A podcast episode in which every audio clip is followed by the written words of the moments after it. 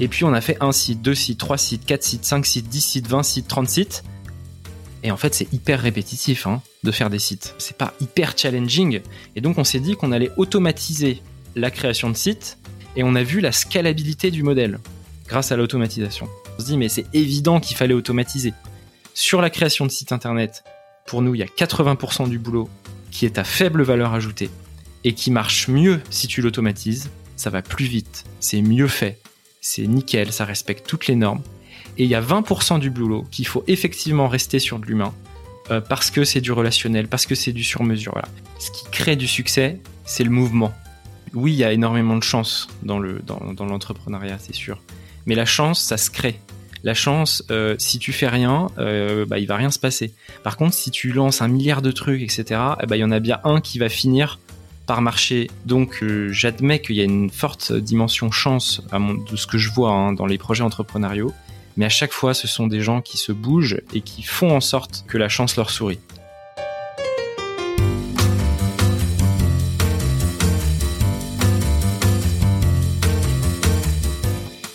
Vous écoutez La Combinaison, le podcast qui part à la rencontre de personnes exceptionnelles qui ont réussi dans leur domaine. Sommes-nous tous égaux face à la réussite? Quel est le making-of, la combinaison d'éléments, de rencontres, de succès ou peut-être d'échecs qui ont porté des personnes ordinaires à devenir des entrepreneurs d'exception, des sportifs de haut niveau, des écrivains de renom ou des artistes qui rencontrent le succès? Je suis Frédéric Azoulay, un passionné de podcast depuis plusieurs années et dirigeant d'une entreprise papeo.fr, une imprimerie en ligne réactive pour les professionnels et les revendeurs. D'ailleurs, si vous écoutez cet épisode jusqu'à la fin, je vous offre un code promo pour commander sur notre site. Ces parcours de vie me passionnent, me fascinent et je me suis toujours demandé ce qui faisait la réussite d'une personne. Je sillonne la France pour tenter de répondre à ces questions en rencontrant ces personnalités incroyables. Tous les 9 jours, je vous retrouve et je vous partage ces conversations passionnantes qui j'espère vous inspireront autant que moi. Bonne écoute Salut Alexandre Salut Frédéric alors, nous sommes à distance. En plus, aujourd'hui, j'inaugure un, nouveau micro. J'espère que ça va s'entendre. Alors, tu es le CEO de Simple et Beau, une solution qui permet de créer en quelques clics euh, un site internet grâce à un questionnaire créé, qui crée automatiquement 80% du site. Il me semble que c'est ça. Exact. Simple et beau, sacré contrat. en détaillant la solution, euh, tu aurais pu l'appeler simple et beau et pas bête. Parce que c'est pas idiot en fait. Hein. Il fallait y penser. Allez, ensemble, on va tenter de comprendre la combinaison d'éléments qui t'a amené là où tu es arrivé. Avant tout, Alexandre, on va parler de toi. Est-ce que tu pourrais me dire quelques mots sur toi? Oui, je suis donc euh, Alexandre Bonetti, j'ai 32 ans. Euh, je suis entrepreneur et euh, curieux. Voilà, s'il fallait me résumer en quelques mots. Légèrement, légèrement hyperactif et, et passionné par les choses que je ne connais pas. Voilà, s'il fallait résumer très synthétiquement. Alors là, ça m'intéresse directement euh, parce que hyperactif, ça dépend de ce qu'on appelle hyperactif. Moi, si tu veux, je suis hyperactif, mais hyper curieux. je m'intéresse à tout. Mhm. Est-ce que hyperactif, ça signifie que tu peux pas rester sur un canapé un samedi après-midi, à mater un film toute l'après-midi, ou, euh, tu as besoin de faire trois choses en même temps? Alors, euh, je suis monotache, 100% monotache. D'ailleurs, j'admire ma femme sur ce sujet. Je suis incapable de faire deux choses en même temps. Par contre, je suis euh, incapable de ne rien faire. Euh, donc, euh, donc concrètement, je, cherche toujours de l'intensité dans, ce que je fais, du challenge, de, de, de, l'ambition aussi. Et, effectivement, l'hyperactivité, c'est ce qu'on ce dit de moi. Euh, je sais pas trop si c'est amélioratif ou péjoratif d'ailleurs dans le dans le dans le dans la quand les gens m'en parlent. Mais c'est vrai que j'ai pas mal de projets euh, en parallèle, pas mal de choses en parallèle, pas, mal de chantiers tout simplement, et que euh, effectivement me reposer dans un canapé, ça, ça dure, euh, ça dure cinq minutes maximum, ouais, effectivement. Alors tu vois que tu n'es pas monotache. Ah ouais, je, je, je suis, je suis pas monotache, mais si tu veux, à un instant T, je fais une seule chose. Voilà. Euh, contrairement à certaines personnes qui peuvent regarder un film, euh, lire un livre et en même temps, euh, enfin, réfléchir inconsciemment à autre chose. Alors ça, moi, je suis non, je suis à fond sur un truc et après je passe à. Ce qui signifie que quand tu es par exemple au bureau, si tu es au téléphone et qu'un assistant vient te voir pour te dire un truc, tu n'arrives pas à écouter les deux conversations en même temps. Ah non, absolument pas, absolument pas. Je, suis tellement concentré sur ce que je fais euh, que, que c'est impossible pour moi de faire deux choses en même temps. Et je, et je, je l'assume totalement. Tu es né où? Je suis né au Chênay, dans les Yvelines. Euh, Voilà. Quel genre euh, d'enfance? Une, une, enfance. Et d'enfant d'ailleurs. Quel genre d'enfance et Ouais, bah, bah en fait, je, je, peux te dire ce qu'on ce qu'on dit de moi parce que je m'en souviens pas forcément. J'ai eu une enfance relativement privilégiée, je pense, puisque j'ai des, des, parents qui, sont médecins et, ingénieurs. J'ai eu une enfance heureuse, puisque j'ai fait énormément de choses. Euh, ils m'ont fait faire 15 sports différents, 15 instruments de musique différents. Euh, j'ai eu aussi une enfance un petit peu euh, parfois difficile euh, socialement parce que j'étais en surpoids, en gros surpoids d'ailleurs, pendant de, de, nombreuses années. Et quand on est enfant, c'est très difficile, très très difficile. Je pense que c'est aussi quelque chose qui m'a rendu plus fort. Complexé? Oui, totalement, totalement. Mmh. Oui, quand t'es enfant et que t'es, et que t'es gros, globalement, tu t'en prends plein la gueule. Hein. Ça, c'est. Je pourrais en parler des heures. Tu as maigri quand? Euh, j'ai maigri euh, quand je suis devenu euh, adolescent. Et quand tu sais tu tu, tu grandis euh, à, comme un TGV euh, en, quelques en quelques mois et ben là coup de chance je me suis je me suis affiné. Mmh. et là ma, ma vie a changé concrètement du, du, d'une année sur l'autre. Et donc c'était c'était même pas le fruit d'efforts importants. C'était la chance la chance de grandir entre guillemets. Voilà. Les études? Les études, euh, très important, euh, effectivement pour euh, pour pour ma famille, pour moi, c'était je fais partie d'une famille où les études c'est quelque chose de très important. Ingénieur, médecin, oui. voilà, c'est c'est le, le, parachute.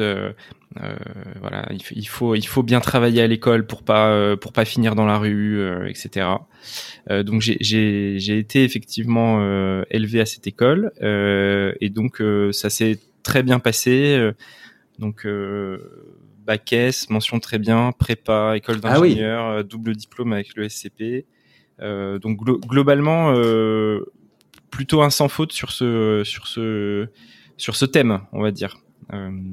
mais bon, je, peut-être un peu trop sans faute, je dirais, parce que j'y ai passé énormément de temps du coup. Il y a deux types d'étudiants, je pense. Il y a les gens brillants, il y a les bosseurs, et puis il y a les gens qui sont un peu les deux. je, je suis pas je fais pas partie de la première catégorie. Je suis pas un, quelqu'un de, de, 100% brillant. J'ai besoin de travailler un peu pour euh, pour réussir quand même. Voilà. Donc j'y ai passé pas mal de temps.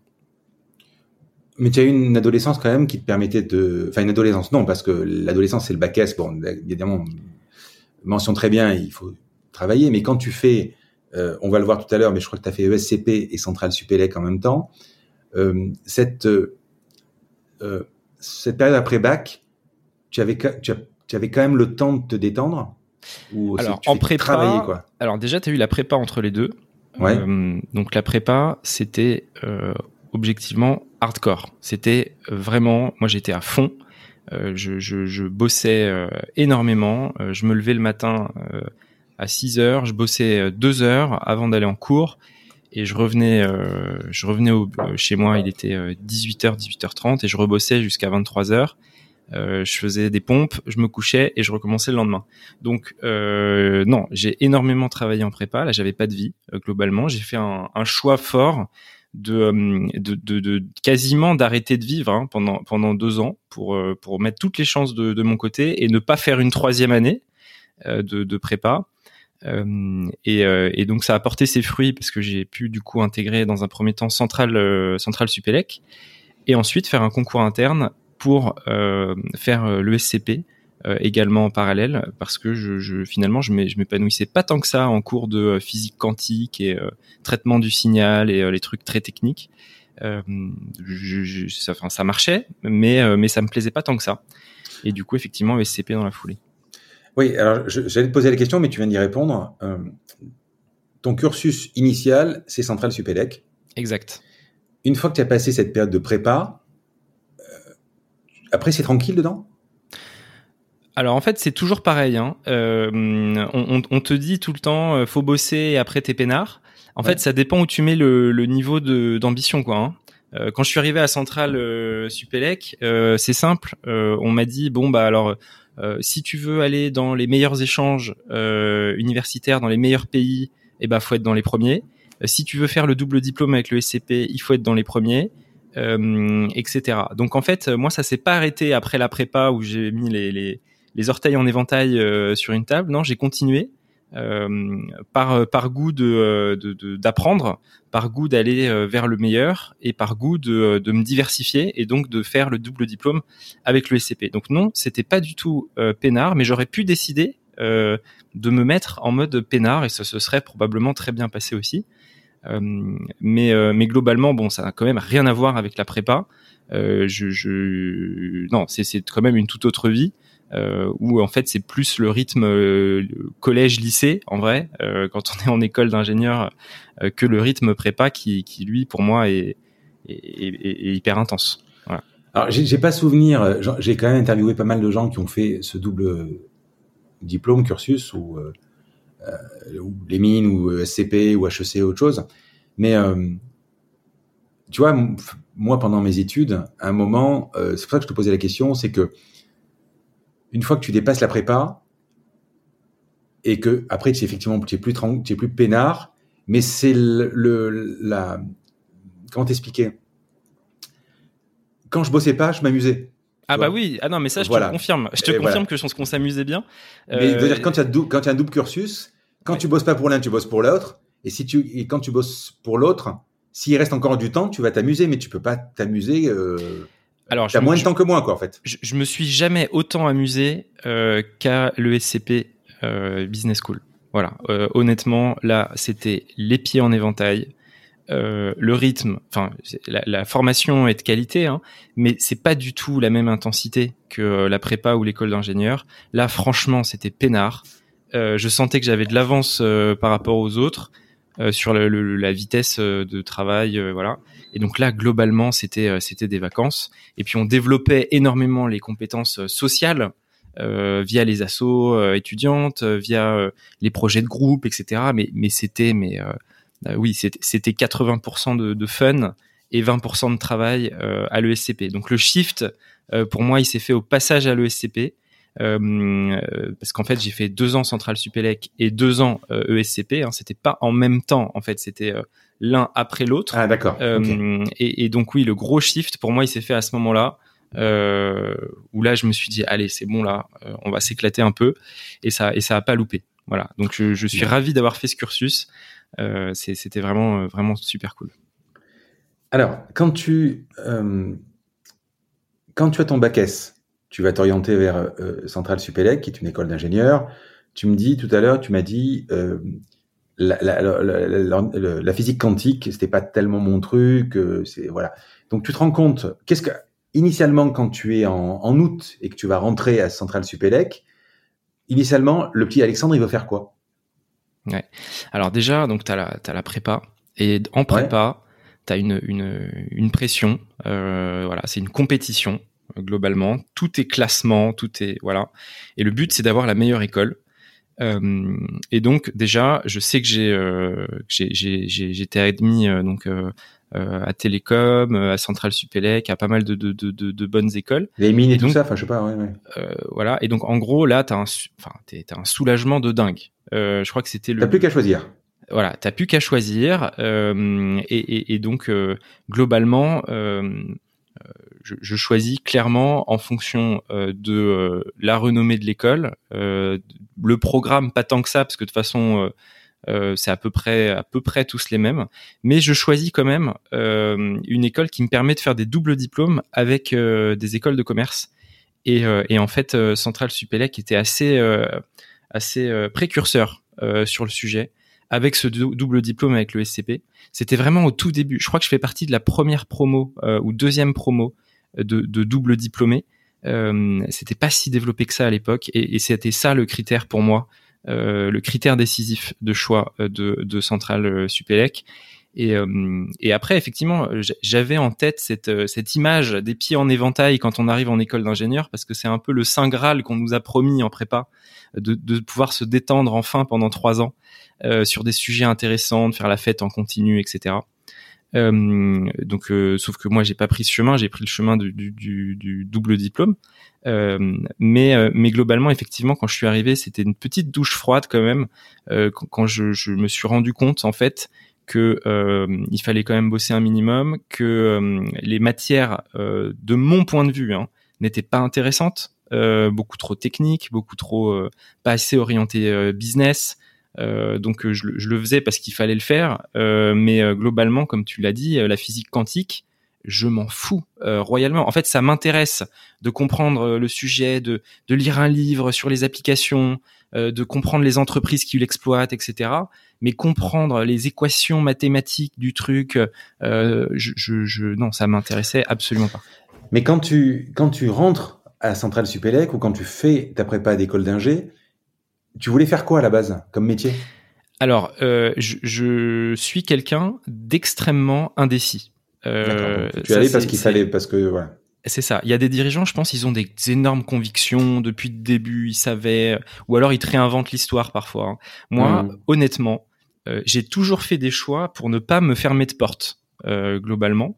Donc bac S, bon, super, tu peux tout faire après un bac S. Euh, école d'ingénieur, super, tu peux tout faire quasiment. Tu peux même repartir en médecine euh, si tu veux. Euh, double diplôme avec le SCP, bon, bah, alors là, l'éventail des possibilités s'ouvre encore plus. Et, et, après, effectivement, entrepreneuriat, bah, ça te permet de faire tous les métiers du monde en fait.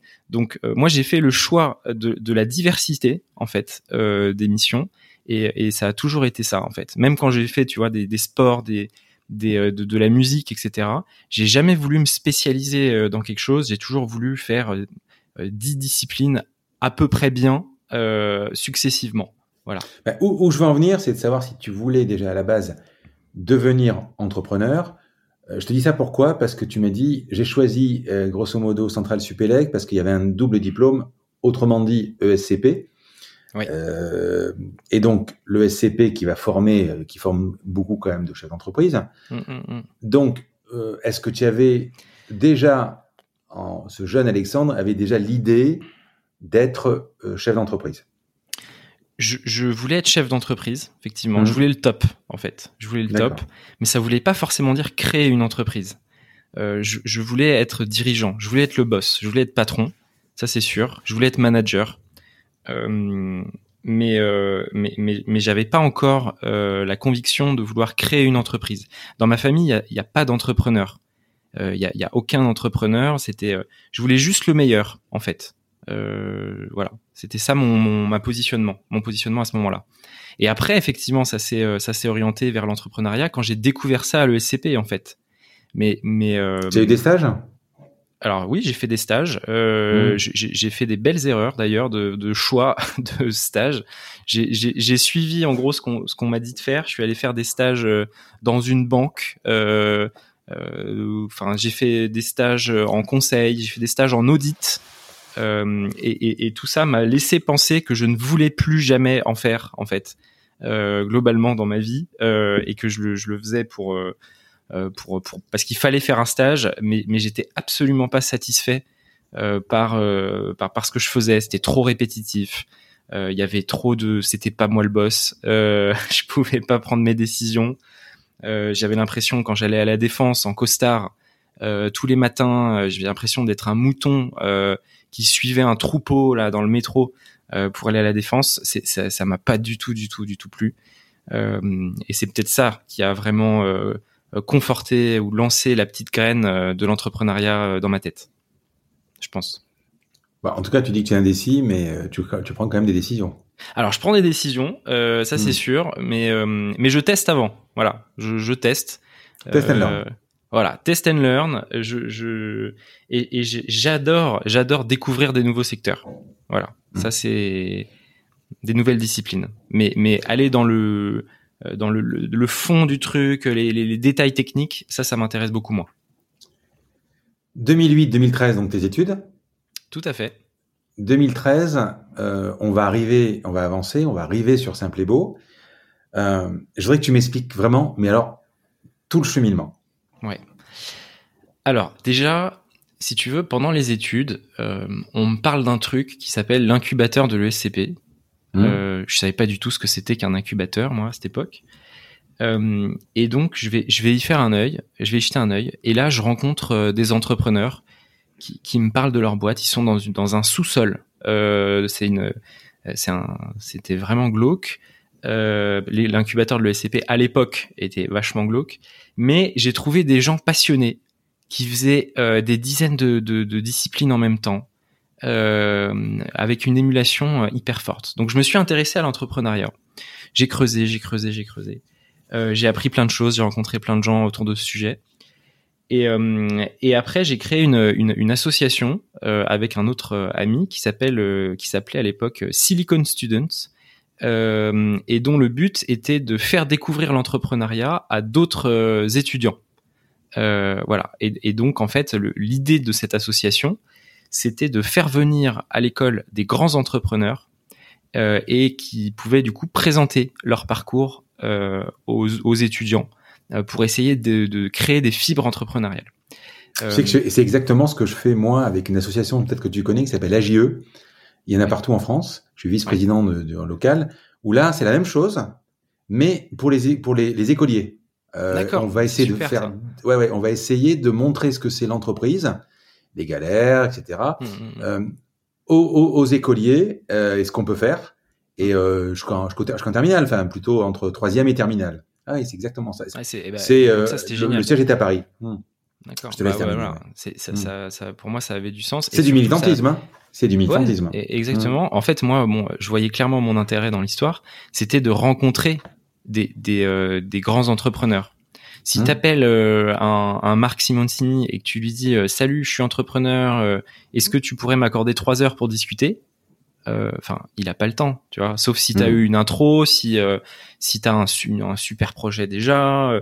Enfin, sinon, c'est, c'est, il peut pas répondre oui à toutes les sollicitations. Par contre, si tu lui dis euh, Salut euh, Marc, euh, je suis Alexandre, j'ai créé cette association, euh, ça, ça, ça a du sens, euh, ça, ça, ça permet en fait à des étudiants de découvrir l'entrepreneuriat via des personnages inspirants comme toi.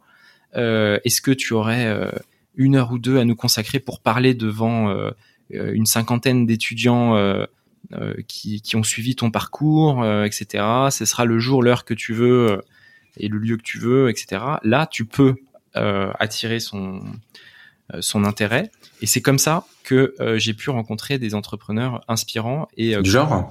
Bah, du genre Marc Simoncini, euh, voilà, typiquement. Euh, et et, euh, et d'ailleurs, c'est euh, c'est suite à un de ces talks euh, face à un groupe d'étudiants où je me suis dit, mais attends, mais là, faut y aller là, parce que euh, Marc Simoncini, il a le il a le don de de euh, de- de- d'expliquer ses échecs. Euh, il- Ouais, il, c'est il vrai. sait il sait en fait dire, euh, je me suis planté il sait dire, voilà, en fait, il y a plein d'entrepreneurs qui racontent des salades. En réalité, ils sont tous plantés cinq fois. Ils sont tous galérés. C'est pas tout rose, etc. Et, et ce discours de vérité, il m'a excité au plus haut point parce que j'ai vu tous les défis. J'ai vu toutes les galères. C'est bizarre ce que je suis en train de dire. J'ai vu toutes les galères. J'ai vu tout, tout, tout, enfin, tout le parcours qu'il avait mais- eu et, et ça m'a. Je me suis dit, oula, mais c'est ça moi que je veux faire. Euh, je, je veux ces défis, je veux ces galères euh, parce que je voyais stimulation en fait euh, derrière tout ça et, et diversité de, de disciplines bien sûr. C'est assez fréquent d'entendre des chefs d'entreprise qui racontent leurs galères, c'est mais surtout quand ils ont réussi. C'est-à-dire que nous, quand on les écoute parler de leurs galères, on sait que derrière il y a, une happy end. Ouais. Malheureusement, ouais, c'est beaucoup moins intéressant de de- d'aller écouter un chef d'entreprise qui a jamais eu un succès. Donc, Ouais. en fait, il en parle pas, quoi. Alors en fait c'est peut-être qu'il en parle pas ou qu'il se fait peu inviter aussi. C'est-à-dire que euh, si j'avais créé une boîte et que je l'avais euh, foiré dès le début, je suis pas sûr que je serais invité euh, dans des podcasts. Tu Mm. vois, c'est ça aussi.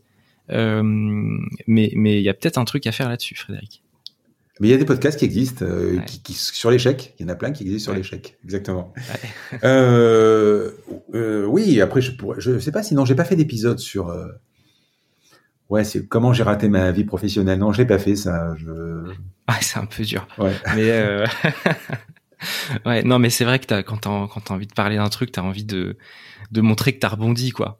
Euh, Sinon, c'est un peu dur, quoi. Alors, j'ai reçu, euh, je sais pas si tu connais, j'ai reçu Ludovic euh, Huro, Ouais. qui est le, le, le- celui qui a créé Attractive World. Mm. Et il y, a, il y a des gens qui ont écrit un bouquin sur sa vie qui s'appelle Et si ça n'avait été que de la chance. Alors, je sais plus quel numéro d'épisode c'est, mais euh, c'est vraiment un super épisode. Et quand tu l'écoutes, et on en parle d'ailleurs, c'est une conjonction de mauvaises décisions Hmm. qui ont fait son succès. C'est bizarre, quoi. Après, tu, toi qui es matheux, tu peux te dire aussi, euh, moins et moins, ça fait plus, hein, Ouais. de toute façon. Ouais, ouais. Non, mais en fait, c'est, moi, je suis assez convaincu que ce qui crée du succès, c'est Mhm. le mouvement. C'est-à-dire qu'en fait, euh, euh, tu, tu, tu, oui, il y a énormément de chance dans le, dans, dans l'entrepreneuriat, c'est sûr. Mais la chance, ça se crée. La chance, euh, si tu fais rien, bah, il va rien se passer. Par contre, si tu lances un milliard de trucs, etc., eh ben, il y en a bien un qui va finir par marcher, par être dans le sens de l'histoire, par, par euh, être avec les bonnes personnes, euh, etc. Donc, euh, j'admets qu'il y a une forte dimension chance à mon, de ce que je vois hein, dans les projets entrepreneuriaux, mais à chaque fois, ce sont des gens qui se bougent et qui font en sorte euh, que, que la chance leur sourit. Alors, on va avancer, mais il faut que tu écoutes absolument l'épisode numéro 2 avec Philippe Gabillier, je sais pas si tu le connais, non. qui a, qui, qui, est- qui a cherché, qui est- alors qui est d'ailleurs qui est prof à l'ESCP, qui a euh, qui fait un rapport entre la chance et les affaires en fait. Est-ce que dans les dans, dans les affaires il peut y avoir de la chance? Et euh, effectivement, il dit il dit ce que tu dis. À un moment, euh, la chance, il faut aller la chercher. Et pour avoir de la chance aussi, il faut être aussi une chance pour les autres. C'est à peu près ça quoi. On va avancer. Euh, donc euh, ton incubateur Yes. et je t'écoute ensuite. Écoute, incubateur de l'ESCP, euh, c'était peut-être euh, le, ouais, c'était un super moment, vraiment. Euh, si tu veux, le, le- après les, les études, donc t'as ton diplôme, etc. Euh, diplôme, euh, centrale Supélec, ESCP, etc. Tu commences à, je me suis fait chasser par des, des cabinets de conseil. je pouvais avoir des salaires hyper élevés. je sentais mes parents fiers de moi. Chaque dîner, c'était oui, il est diplômé de ceci, de cela, je sais pas quoi. Euh, et, et- et donc euh, un avenir tout tracé en cabinet de conseil, en banque d'affaires ou j'en sais rien. euh, voilà. Euh, sauf que ça me, j'ai j'ai fait un stage en conseil euh, audit euh, qui m'a traumatisé. Euh, qui traumatisé. Euh, je, je- je- c'était chez Mazar. Ah oui, il le comptable. très, très belle boîte par ailleurs, hein. Mmh. mais mais euh, moi ça me Ma nièce convenait bosse pas. là-bas, ouais. Voilà, moi ça me convenait pas. En fait, euh, euh, je faisais de l'audit euh, et en fait, ce qui se passe, c'est que quand, quand tu es dans ces, enfin, je vais pas faire de généralité, mais en ce qui en ce qui me concerne, j'étais sur des tâches à faible valeur ajoutée, répétitives, peu innovantes, et, et où mon cerveau n'était pas assez stimulé. Euh, L'énergie était stimulée parce qu'il fallait bosser beaucoup. Euh, le, porte-monnaie était stimulé parce que j'étais le mieux payé de tous mes de tous mes potes. Euh, par contre, purée, mais qu'est-ce que c'était ennuyeux et, qu'est-ce qu'on changeait pas le monde quoi. Ça n'avait aucun sens en fait. J'avais qu'une envie, c'était d'automatiser tout ça moi. Je réfléchissais, mais alors attends, là je fais un truc, ça fait 50 fois que je le fais. Comment on pourrait faire un truc qui dé détecteur d'images, qui peut lire le document, faire les rapprochements, etc. automatiquement. Et, euh, et à un moment, je suis allé voir mon N plus 1 et je lui ai dit, est-ce qu'on pourrait pas, euh, euh, moi j'aimerais bien lancer, lancer un truc qui essaye, qui d'automatiser un peu tout ce qu'on fait là. Et, il m'a traumatisé, il m'a répondu, non mais attends Alexandre, t'es mignon, mais si on automatise tout ce qu'on fait, comment on va facturer les clients après Autant. Et, là, j'ai compris qu'il fallait que je, que je fuis. Euh, euh, parce, parce que c'était pas euh, ce que je voulais. Et, et donc effectivement, c'est là que j'ai pris la décision de monter une boîte, quoi qu'il arrive. Tu connais Pardon? Tu codais? Euh, Je codais pas, mais Mhm. je, enfin je, justement, euh, je me suis mis à apprendre à coder euh, via le site du zéro Ah oui. à l'époque, le fameux, qui était super bien fait, Mhm. franchement génial. Et, et j'ai passé des nuits blanches effectivement là-dessus pour euh, pour coder euh, mon premier site, mon premier truc. Et en fait, c'est simple, c'est simple, c'est tellement bien expliqué. Ça demande juste du temps. euh, et. Et, euh, et, et, et, et, même moi qui, enfin, je, je pense pas être brillant, je pense être un bosseur. Je fais partie de cette catégorie. Et, et, donc en fait, tout était accessible grâce à Internet, grâce au site du zéro. On pouvait tout faire. Ah, mais moi, j'ai commencé à coder avec eux et j'ai reçu Pierre Dubuc, euh, mm. un des fondateurs. Euh, et vraiment, quand il l'explique, une boîte montée à 14 ans, ou, mm. enfin, c'est incroyable. Ils ont une réussite incroyable. Franchement, c'est une pédagogie ouais. incroyable. Ah, oui, oui. mais même aujourd'hui, hein. Ouais. Mais c'est Mathieu Nebra qui est qui est très bon. Euh, il explique simplement les choses euh, comme si c'était ton pote à côté qui te montre quelque chose. Franchement, c'est tu te tu termines une formation, tu as t'as pas beaucoup de questions en fait. Ouais. Tu euh, voilà. Non non, c'était c'est vraiment génial. Là, je me suis épanoui. J'étais tout seul dans ma chambre, euh, mais mais il y en a, enfin ouais, il y en a qui jouent aux jeux vidéo et moi je faisais le site du zéro. Mm. Euh, mais je crois que je m'amusais beaucoup plus qu'eux, hein, en vrai. Mm. Et, et, et, donc oui, l'incubateur, super souvenir. Ce qui fait les souvenirs, c'est les gens avec qui tu, tu travailles en fait, hein, les gens qui sont à côté de toi. C'est pas le cadre. Donc là, on était dans un sous-sol. Euh, un peu miteux euh, avec une connexion qui marche à moitié euh, parce que c'était la V1 de l'incubateur de l'ESCP au tout début maintenant c'est un truc canon euh, mais à l'époque c'était c'était on faisait avec les moyens du bord hein, il n'y avait pas forcément de budget euh, mais maintenant, ça, ça déchire l'incubateur de l'ESCP. Et donc, euh, ce qui faisait que c'était des, des, super souvenirs, c'est justement les gens euh, qui étaient là et qui, qui finalement me ressemblaient un peu. Et, et, ça, c'était c'était super. Et, et donc, c'est à ce moment-là qu'on que, que, que, tout a commencé en fait avec mes deux associés. Euh, qui, euh, qui, qui sont également euh, vraiment des, des éléments majeurs dans, dans ma vie. Jérémy et Romain. Jérémy et Romain et euh, depuis peu effectivement un quatrième mousquetaire qui s'appelle euh, Sébastien. Ok, on va avancer? Ouais. Donc? Avec plaisir. Euh, et donc, donc on lance en fait un premier projet qui s'appelle Grabstore. qui, qui, était en fait un projet qui n'a jamais marché. honnêtement, c'était un désastre total ce truc. On a passé, je crois, un an et demi à bosser dessus sans jamais faire le moindre euro de chiffre d'affaires. Euh, Alors, tu sais que j'ai écouté quelque chose sur ça. Ouais. J'ai pas compris ce que c'était. Eh ben, je vais essayer de le réexpliquer. Mais je suis, ouais. je suis long à la détente ou c'est normal de pas avoir compris? Euh, C'était compliqué? C'était un peu compliqué, ouais. Vas-y, vas-y, je, te laisse, je te laisse parler. Euh, alors, en fait, on voulait permettre à des, euh, à des gens euh, comme toi, comme moi, de gagner de l'argent en faisant de la pub pour des services que tu, que tu adores. Par exemple, si tu aimes Spotify, eh ben on voulait te permettre de euh, mettre en avant Spotify autour de toi, auprès de tes amis, auprès de ta famille, etc. Et en contrepartie, de toucher une rétrocommission récurrente lorsque un de tes amis souscrit à Spotify. Et ça, pareil pour tous les services par abonnement possibles et imaginables. Les assurances, euh, les, euh, les, factures d'électricité, la téléphonie, les, services par abonnement, etc.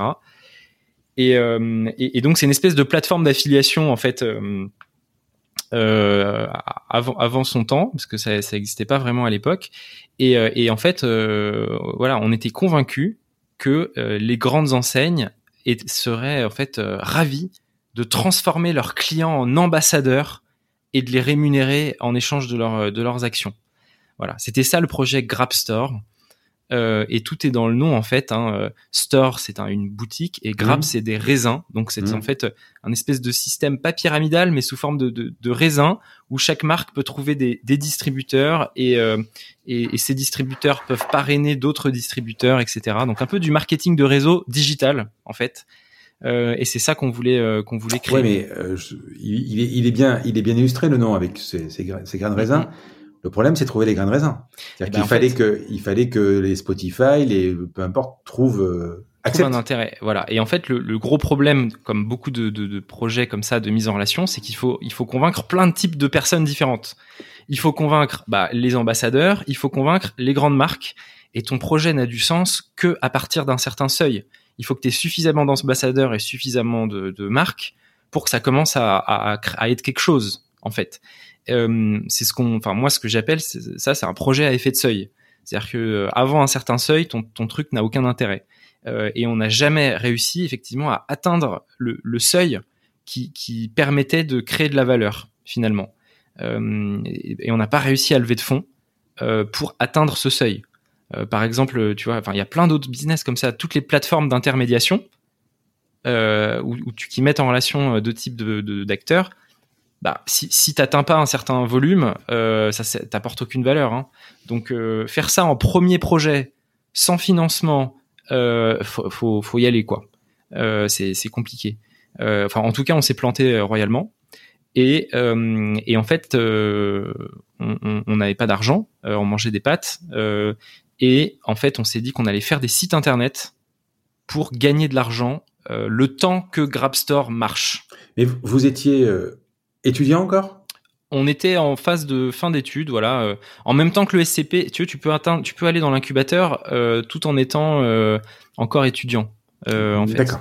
Donc effectivement, on était vraiment en fin de, en fin de cursus. Donc pour payer Grabstore, vous mangez des pâtes et, tu crées des sites internet. Exactement. C'est le seul truc que après sur, quelle, sur quelle plateforme? Alors en code et en dur à l'ancienne. Donc euh, pour pour le pour le goût du défi, euh, ça n'avait aucun sens, mais euh, mais c'était plus marrant et c'était pas du tout scalable. Mais on a commencé comme ça. Donc en fait, c'était le seul truc qu'on savait faire hein, et qui avait de la valeur euh, globalement. Et, Mais tu avais déjà euh, 2013, tu avais déjà HTML5 et CSS3. Ouais, euh, ouais, ouais, tout à fait. Avais, euh, Donc tu avais quand même des beaux sites déjà, quoi. Oui, oui, c'était c'était pas mal. On en a fait quelques uns. Et puis en fait, euh, quand t'es quand t'es donc j'étais avec mes deux associés qui qui sont également issus de Centrale Supélec. Mmh. et donc on avait c'est un peu ces, ces deux activités en parallèle. Et puis on a fait un site, deux sites, trois sites, quatre sites, cinq sites, dix sites, vingt sites, trente sites.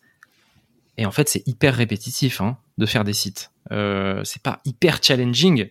Et donc on s'est dit qu'on allait automatiser la création de sites pour pouvoir nous consacrer au projet initial, Grabstore, qui ne marchait toujours pas. Et donc on a commencé à automatiser la création de sites euh, pour, pour, pouvoir en faire des centaines sans avoir finalement à y consacrer beaucoup de temps. Euh, euh, et, en fait, c'est le début de Simple et Beau.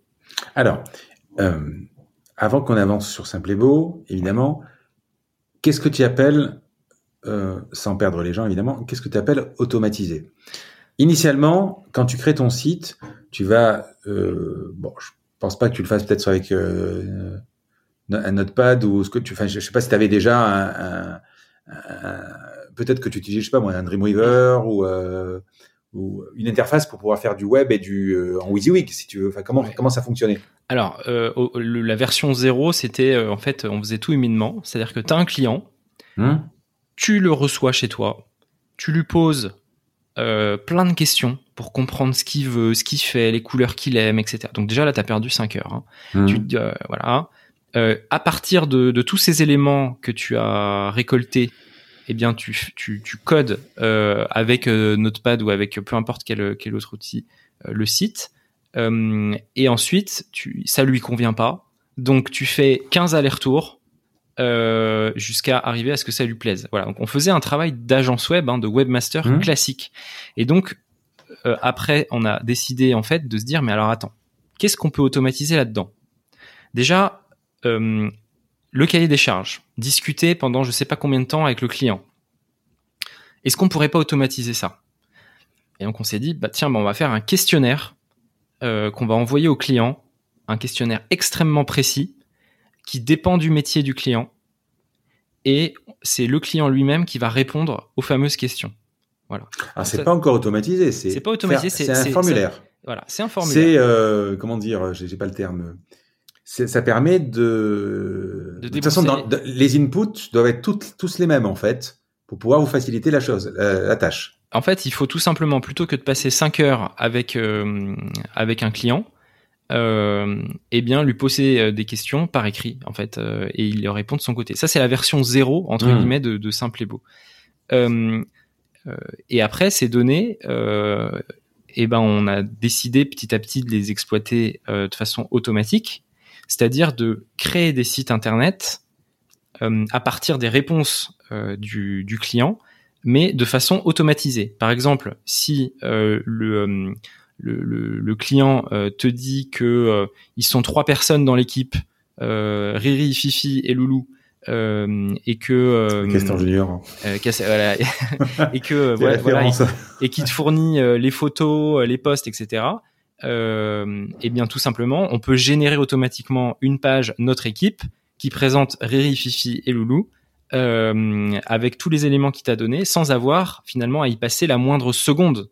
C'est-à-dire que quand tu as des données structurées sur le client, eh bien tu peux derrière créer une petite machine qui va exploiter ces données pour générer automatiquement euh, du code euh, et donc un, un, un, site internet au final qui correspond parfaitement aux informations que ton que t'as donné le client. Mais cette automatisation, elle prend du temps à, à être mise en place. Ah oui, alors là, en fait, on a eu une version 1, version 2, version 3, version 4, version. Enfin, il y a eu des versions euh, plus ou moins automatisées.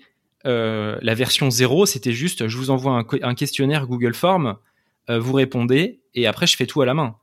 Euh, mais, donc, on en a fait progressivement. Mais donc, vous avez toujours votre Grab Store en tête. Ah ouais, à ce moment-là, ouais. Et, et, et, tu passes de moins, de moins en moins de temps sur Grab Store, en fait. Euh, alors non, au contraire, c'est-à-dire qu'on a tellement automatisé. Oui, oui, mais en fait, si tu veux, c'est, c'est, euh, euh, on, on, passait moins de temps quand on a mis en place la machine. Tu mets en place la machine d'automatisation, effectivement, il hmm. faut bosser dessus. Mais une fois qu'elle est en place, ah oui, bien sûr. Bon bah c'est bon, hein, les sites c'est automatisé. Euh, et, ça roule, euh, on peut continuer sur Grabstore. Sauf que euh, ça a cartonné. C'est-à-dire le fait d'avoir automatisé, ça nous a permis de réduire encore plus le prix. Donc là, on était 4 à 5 fois moins cher qu'une agence web traditionnelle. Combien, tu te souviens?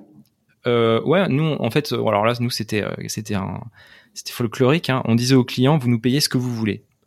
Voilà. c'est simple. vous avez besoin d'un site ok, bah écoutez, on vous le fait. Vous regardez ce qu'on, le travail qu'on a fait, et après vous nous payez ce que vous voulez. Pour info, le prix d'un site internet, c'est entre temps et temps normalement. Voilà. Alors. Euh, parce que c'était pas notre modèle, en fait, c'était pas notre business. Et en fait, on avait des super surprises hein, sur ce que nous donnaient les gens. Et bien sûr, on Donne-moi une euh, fourchette, par exemple. Une fourchette haute, une fourchette basse. Bah, euh, personne nous donnait moins de 300 euros. ouais, pour combien de pages? Pour 10 pages. Ouais, bon. Parce que c'est créé à la main, c'est voilà. Et, euh, et, je me souviens d'un avocat euh, qui nous a donné 6000 euros parce qu'en ah fait il avait fait des devis à côté euh, qui étaient hors de prix. Et, et, en fait, nous on avait mis peut-être, je sais pas, allez, grâce à l'automatisation, on avait mis une demi-heure à faire son site. bon, ça il n'était pas obligé de, de, de le savoir, hein, forcément. mais le résultat était tel, il était ravi euh, qui, nous a fait un chèque de 6000 euros. Il me dit oui, je pense que c'est ça. Euh, c'est, euh, il me dit vous avez mis combien de temps à le faire? J'ai dit alors du coup bon, on a un peu voilà, on a fait la techno quand même, ça prend du temps. voilà, on avait dit bah je sais pas une semaine. Bon, voilà, 6000 euros, un développeur, c'est 1000 euros par jour dans sa tête. bon bref. Donc on a eu des très très bonnes surprises et finalement on s'est mis à, à gagner pas mal d'argent finalement avec les sites internet et on a vu la scalabilité du modèle on s'est rendu compte qu'en fait, il y avait des milliers euh, de, personnes comme cet avocat qui ne voulait pas créer son site tout seul. Il veut pas être face à son ordinateur avec Wix ou avec WordPress. Ça, ça, ça l'ennuie euh, monstrueusement. Il n'a pas le temps. Euh. et de l'autre côté, il n'a pas envie de payer une agence web qui va faire le travail à la main et qui va lui coûter bonbon. Et donc nous, on était là au milieu en disant, bah écoutez, on est une agence web, on fait le travail pour vous de A à Z, on vous libère de cette corvée euh, que vous n'aimez pas. On s'occupe de l'entretien derrière et on est cinq fois moins cher qu'une agence web traditionnelle grâce à l'automatisation. et ça n'existait pas. Et en fait, ce qui existait à l'époque, c'était des templates hyper basiques, c'est-à-dire template monster, genre chose quoi. Voilà. Mais ça, c'était notre V0 ça, les templates. C'est-à-dire que euh, tous les sites se ressemblent au bout d'un moment. Euh, le client doit quand même travailler sur son site, il doit créer ses textes, il doit euh, mettre ses images au bon endroit, il doit, euh, enfin c'est c'est en expérience client, c'est bien pour les débrouillards qui ont du temps, les templates. mais nous c'était beaucoup plus puissant ce qu'on voulait faire, c'était vous répondez à des questions précises et on s'occupe de tout. Votre site, on va vous le donner, il sera prêt à être mis en ligne et il va vous plaire tel quel. et il sera riche, il sera personnalisé, il sera optimisé pour le référencement. Euh, et, vous n'y aurez pas passé une minute. Et euh, avec cette, euh, finalement, tu commences à avoir, on, va appeler ça un pivot de toute façon. Mais avant ce pivot de ton entreprise, vous, vous aviez monté une entreprise déjà? Ah oui, bah d'ailleurs, tu sais quoi? Notre entreprise Simple et Beau, sa raison sociale, son nom légal, c'est Grabstore. Parce qu'en fait, on a gardé finalement la, le, même, euh, la même structure juridique. Euh, donc on s'appelle, euh, ouais, on, s'appelle Grabstore aujourd'hui. D'accord. Donc ce pivot que vous avez fait plus tard, dans votre tête, comment vous basculez, comment vous comprenez que Grabstore, ça va pas pouvoir exister et vous vous faites absorber par votre succès? Ouais, alors en fait. Dépassé par votre succès le, le, le, shift, il s'est fait quand j'ai étudié le modèle des abonnements. Euh, je suis tombé amoureux du, du, business model par abonnement. Euh, et je me suis le SaaS? Ouais, le SaaS. Mmh. Euh, et, et, et, je me suis rendu compte que la création de sites était adaptée pour faire un service par abonnement. Ça, ça a été le premier déclic. Euh, à, cette époque, tu avais quand même tous les services ponctuels qui se transformaient en abonnement petit à petit. Euh, euh, enfin, tout le monde essayait de faire de l'abonnement, et je voyais le, côté génial de l'abonnement d'un point de vue business model. Et, donc, ça, ça a été un premier événement déclencheur du pivot, puisque Grabstore, c'était compliqué de le faire en abonnement. Par contre, le site internet, c'est hyper propice. Donc ça, c'était un premier élément. Et deuxième élément, c'est euh, j'avais lu une étude sur justement le site internet en France et je me suis rendu compte qu'il y avait 2 millions d'entreprises qui n'avaient toujours pas de site internet en France. Oui, 50%, 50% je crois. voilà. Et, donc en fait, là, j'ai eu un déclic. Je me suis dit, mais en fait, euh, des gens comme cet avocat ou comme nos 200 euh, clients là, en fait, il y en a 2 millions qui sont comme eux et qui n'ont pas envie de faire leur site eux-mêmes et qui n'ont pas envie non plus de payer euh, 10 000 euros une agence traditionnelle qui ferait le travail à la main. Ils ont envie d'une agence web, mais ils, ne peuvent pas se le payer. Bon, bah alors il leur faut une agence web automatisée. Il leur faut simple et beau. Voilà. Et, et, euh, et c'est ce déclic, ce, ce, cette prise en compte en fait de la taille du marché euh, et du modèle par abonnement qui était possible, qui nous a fait totalement pivoter euh, contre l'avis d'ailleurs de euh, énormément de gens. Euh, mais on l'a fait quand même. On se dit, mais attends, vous allez quand même pas faire des sites internet. C'est quand même le truc le moins sexy du monde. Euh, vous allez pas faire de euh, des, des, réseaux sociaux, euh, un nouveau réseau social, un nouveau Facebook, je sais pas quoi. Euh, bah non, nous on fait des sites internet, mais désolé, on gagne de l'argent. Il faut bien qu'on vive, et donc on est parti là-dessus. Ce qui est quand même incroyable, c'est que tu te dis le, le, le fait de, de, faire des sites internet, c'est potentiellement ça, ça, peut être le job de quelqu'un qui a pas fait d'études ou, ou, ça lui plaît ou un petit jeune, etc. Vous êtes trois, trois centrales. Ouais. Euh, qu'est-ce que disent vos copains et qu'est-ce que disent tes parents, par exemple Tu leur dis, écoute, euh, j'ai parents ingénieurs médecins, tu as, tu as, coché toutes les cases, tu as fait un sans faute au niveau des études, mm. et tu leur dis, euh, parce que je crois que vous commencez dans une cave au début, non? Ouais, on était dans la cave effectivement d'un de, mes associés. Voilà. C'était euh, folklorique. Qu'est-ce que tu leur dis à tes parents? Ben écoutez, non, ben finalement, euh, on va monter des sites internet dans une cave. Euh, bon, Steve Jobs a commencé et, et, ils ont dans la ils ont tous commencé dans des dans des garages, mais hmm. on ne va pas imaginer que Alexandre, Jérémy et Romain vont devenir Apple. Ouais. Exactement. Alors bon, déjà j'ai des, des, parents qui m'aiment énormément, j'ai beaucoup de hmm. chance euh, et, et, en fait euh, qui était rassuré par le fait qu'on bah, que j'avais un bon diplôme. Hmm. Donc en fait, je pense voilà, ils se sont dit allez, il va jouer un peu là, euh, un an ou deux, mais au moins il a son parachute. Euh, il a joué le jeu, euh, il, a, il a bien bossé, etc. Il a ses diplômes. Au pire, dans deux ans, il retournera sur la voie royale, soi-disant, qui est le salariat dans une grosse boîte. Donc le fait d'avoir ces diplômes, franchement, et même pour moi, je me disais euh, euh, bon bah au pire, au pire du pire, si jamais on se plante, et eh ben en fait on, on sera jamais à la rue en fait. Donc euh, c'est le principe de papa maman, j'ai fait des études mais je veux devenir musicien quoi. Ouais, bah exactement. Euh, ouais, ouais. Exa- et- mais exactement, je l'assume euh, pleinement. Mais mais euh, de toute façon, euh, euh, c'est un fait. Euh, C'était, un- il y avait un retour en arrière possible si jamais ça ne marchait pas. Et je pense honnêtement que si j'avais pas eu euh, ces euh, diplômes, j'aurais peut-être pas eu le courage euh, de me lancer euh, aussi euh, facilement. Euh, donc euh, oui, c'était euh, c'était c'était gonflé, je pense, euh, mais on l'a fait. Et, euh, effectivement, on a eu beaucoup de, moqueries euh, au début euh, sur le fait qu'on fasse des sites internet. Euh, c'était, euh, il y avait seul, seul, seul les chiffres en fait. Les chiffres, quand on disait les chiffres, ça les calmait quand même. Alors, Mais- tu, tu as une idée des chiffres? Euh, au début, Ouais. bah en fait, euh, on, on était l'entreprise qui faisait le plus de chiffre d'affaires de l'incubateur. Je me souviens plus, mais euh, en fait, on, on, on pouvait se payer. Déjà, c'était énorme ça. Euh, au bout d'un an de pouvoir se payer, Vous preniez quoi, un SMIC ou plus? on, pre- on prenait un SMIC, ouais, c'est ça. Ouais. Euh, et ben en fait, c'était énorme. Il y y a Mhm. énormément de boîtes qui se lancent. Au bout d'un an, ils peuvent pas se payer. Rien, rien du tout, nada. Euh, ils sont encore en train de développer leurs produits. Mais, mais euh, quand tu es dans l'incubateur, je sais pas, je connais pas bien. C'est une vraie boîte? C'est-à-dire que tu as de la TVA, de l'URSSAF, de l'IS, tu as tout? Alors l'IS, ça c'est quand tu es bénéficiaire. Ouais. Donc nous, on se reversait tout en salaire, donc on n'était pas bénéficiaire. Mais tu avais quand même de l'URSSAF? Alors oui, il y a de l'URSSAF. Donc on avait un expert comptable, Hein euh, bien sûr.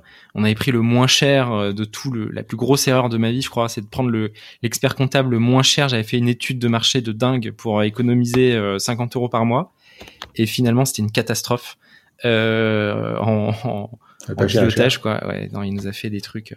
Donc euh, non, non, on a, c'était une vraie boîte. C'était une vraie boîte. Mais euh, combien, tu te souviens du nombre de clients? Euh, on, euh, on en, en fait, on faisait peut-être 5 ventes, euh, cinq ventes par semaine, à peu près 5-6 ventes. Une vente par jour, quoi, concrètement. On faisait une vente par jour. Euh, Et comment tu les trouvais, les clients? Eh bien, on allait les chercher. Moi, je me souviens avoir fait du porte-à-porte euh, euh, à Paris et à Boulogne pour essayer de trouver des clients.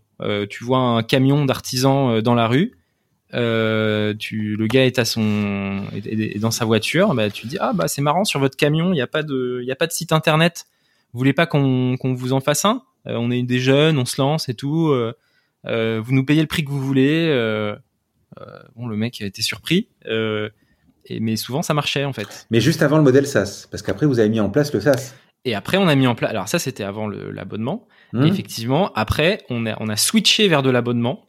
Hmm Euh, et là, c'était dur d'expliquer aux gens pourquoi faut payer un abonnement euh, pour avoir un site. Mais on y est arrivé finalement. Sauf si tu leur dis pas d'engagement. Sauf si tu leur, mais même même si tu leur dis pas d'engagement. C'est-à-dire que dans la tête des gens à cette époque, ils voulaient être propriétaires d'un truc euh, et absolument pas le louer. Euh, et, et- et donc c'était tout un travail de leur expliquer qu'ils avaient plus intérêt à payer un abonnement euh, plutôt que d'acheter one shot. En fait, c'était Et il y, avait un, il y avait un setup ou même pas? Euh, il y avait pas de setup non.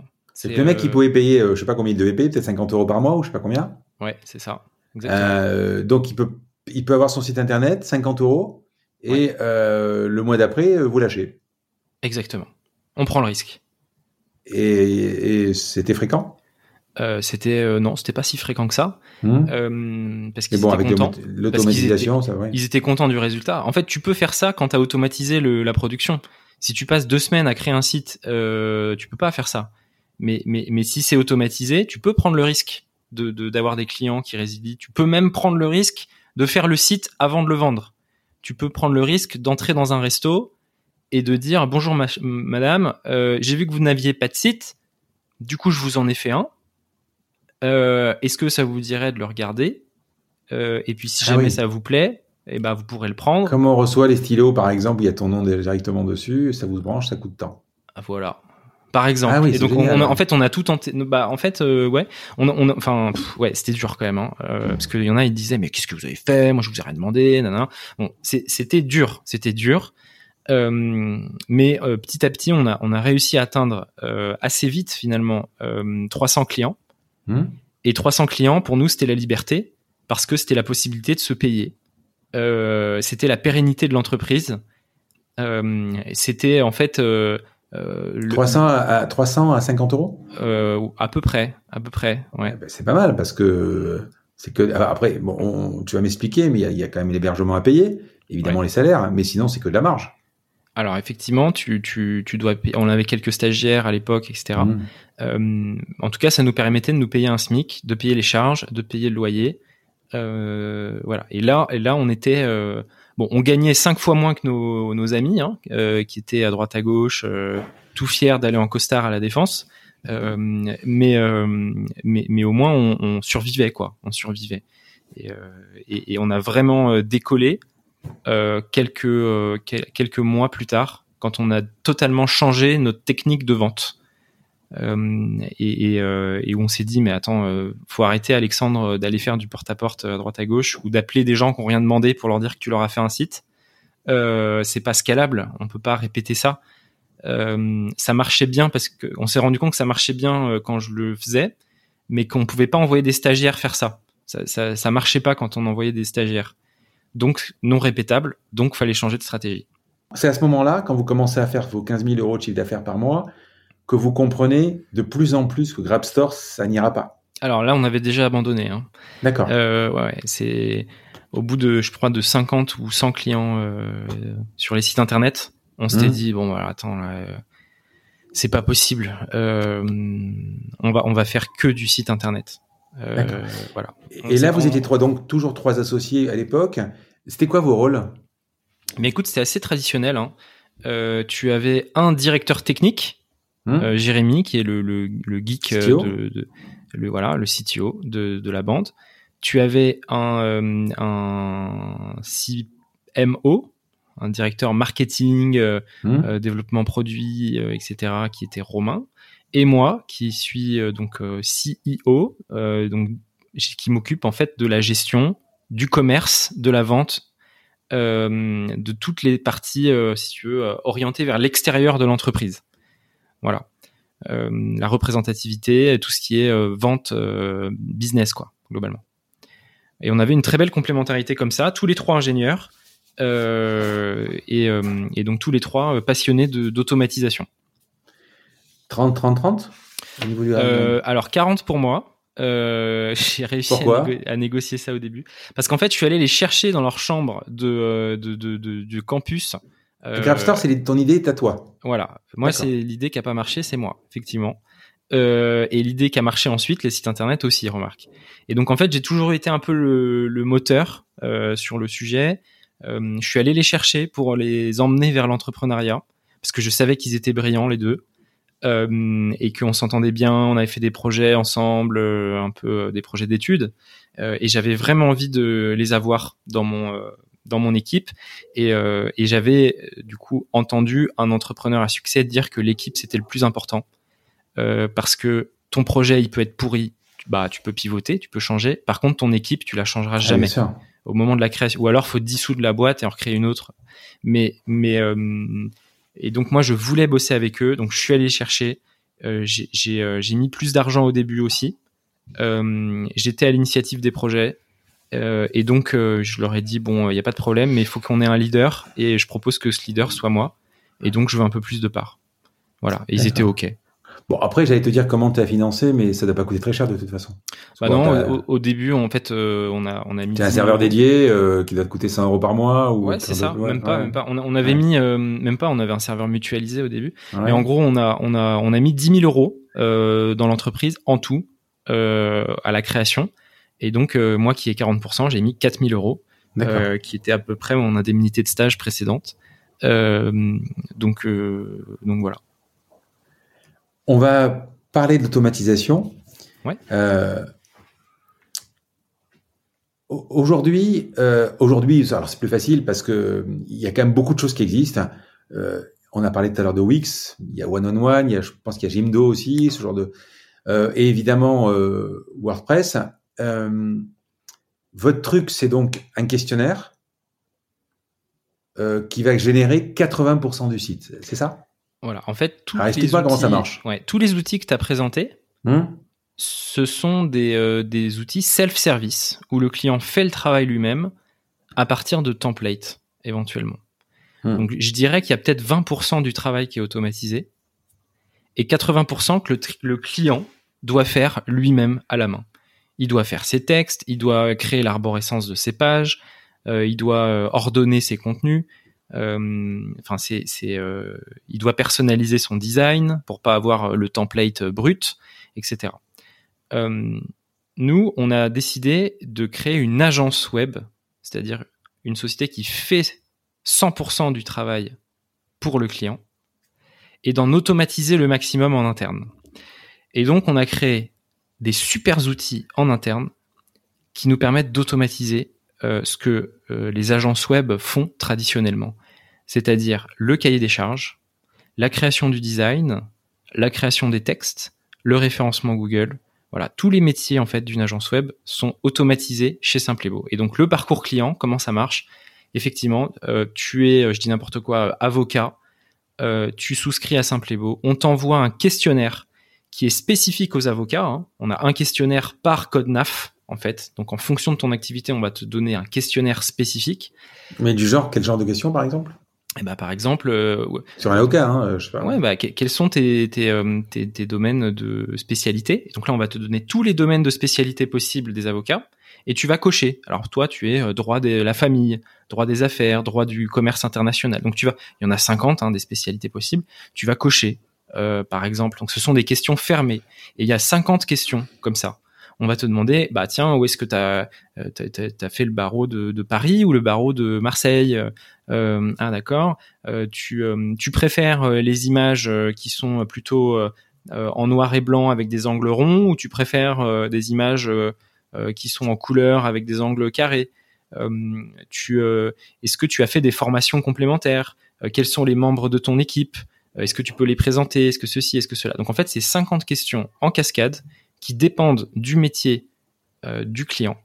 Et à partir de ces réponses, et à partir aussi d'énormes bases de données qu'on a sur chaque métier, on va être capable de générer automatiquement quatre sites internet extrêmement personnalisés qui correspondent parfaitement à ce client donné.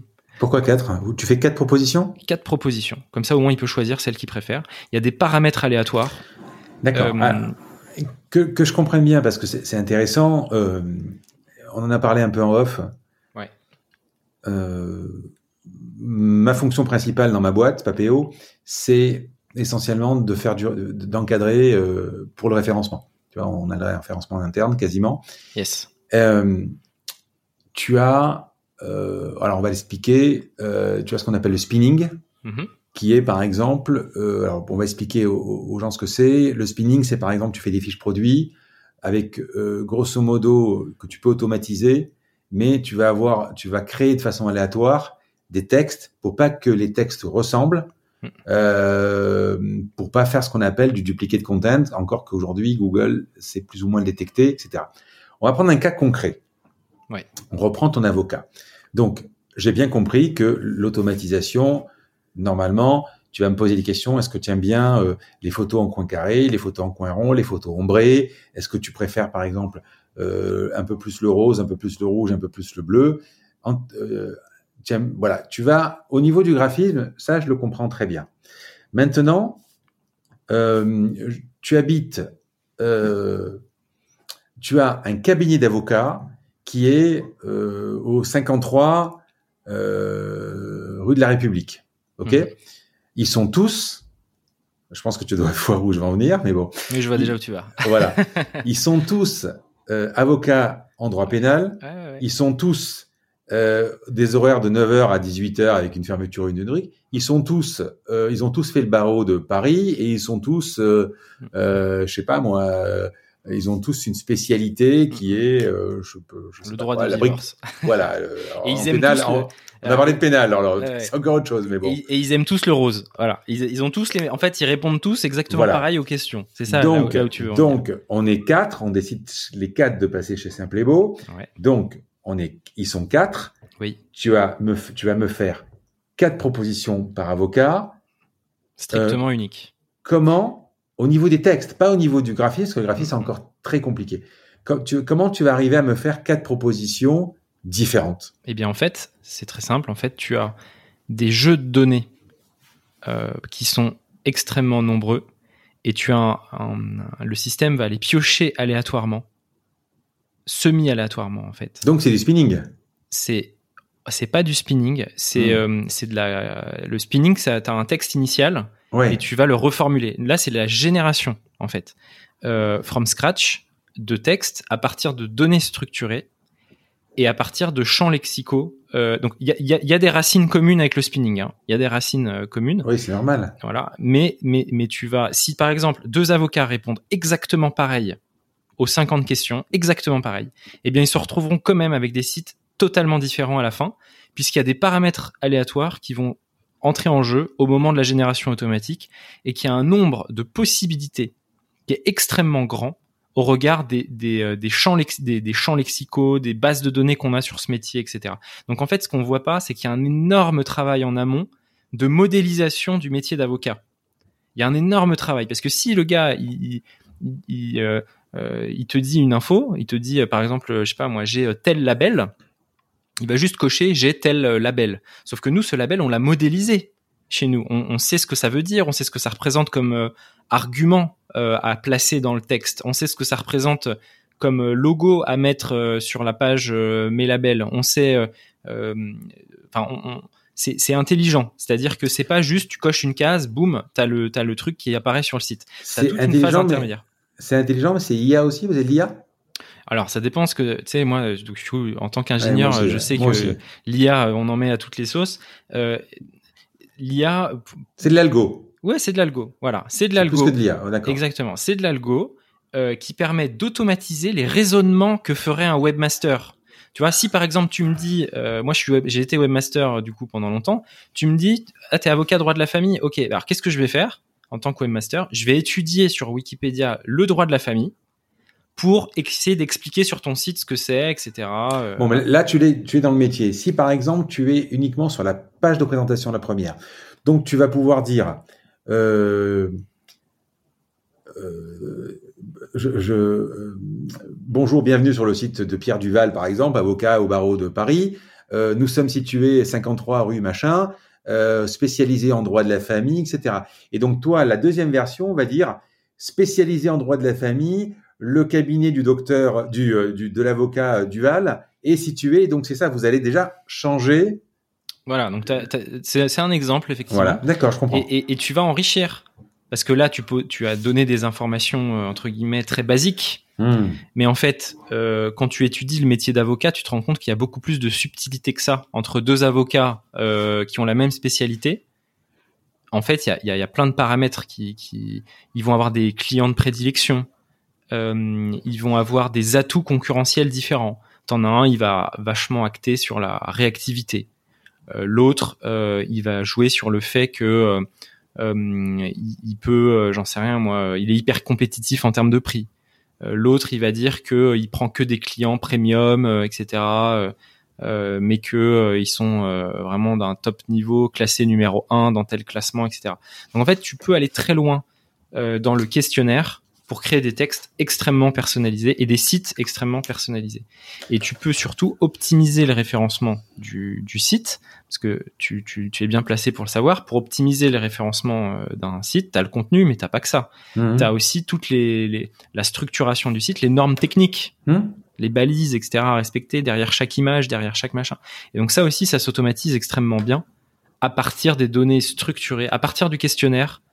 On peut automatiser énormément de choses. On va y revenir sur le, référencement. Euh, tu as. euh, alors, c'est vrai que quand on crée un site, moi j'en ai créé quand même, pas mal, ou, fait, je l'ai fait faire par des graphistes. La plupart du temps, on te présente un site avec un texte en faux texte ou un texte en latin. Et très souvent, euh, quand l'agence a terminé le job, entre le moment où le site sort de l'agence et le moment où il va être en ligne, vraiment, il va se passer du temps parce que le chef d'entreprise, il a jamais le temps de générer le texte. euh, c'est long, quoi. Il faut qu'il corrige. Son assistante ou son assistant va le faire, mais euh, voilà. Tu me parles de, de, de 80%. Qu'est-ce que c'est quoi les 20% qui restent, par exemple?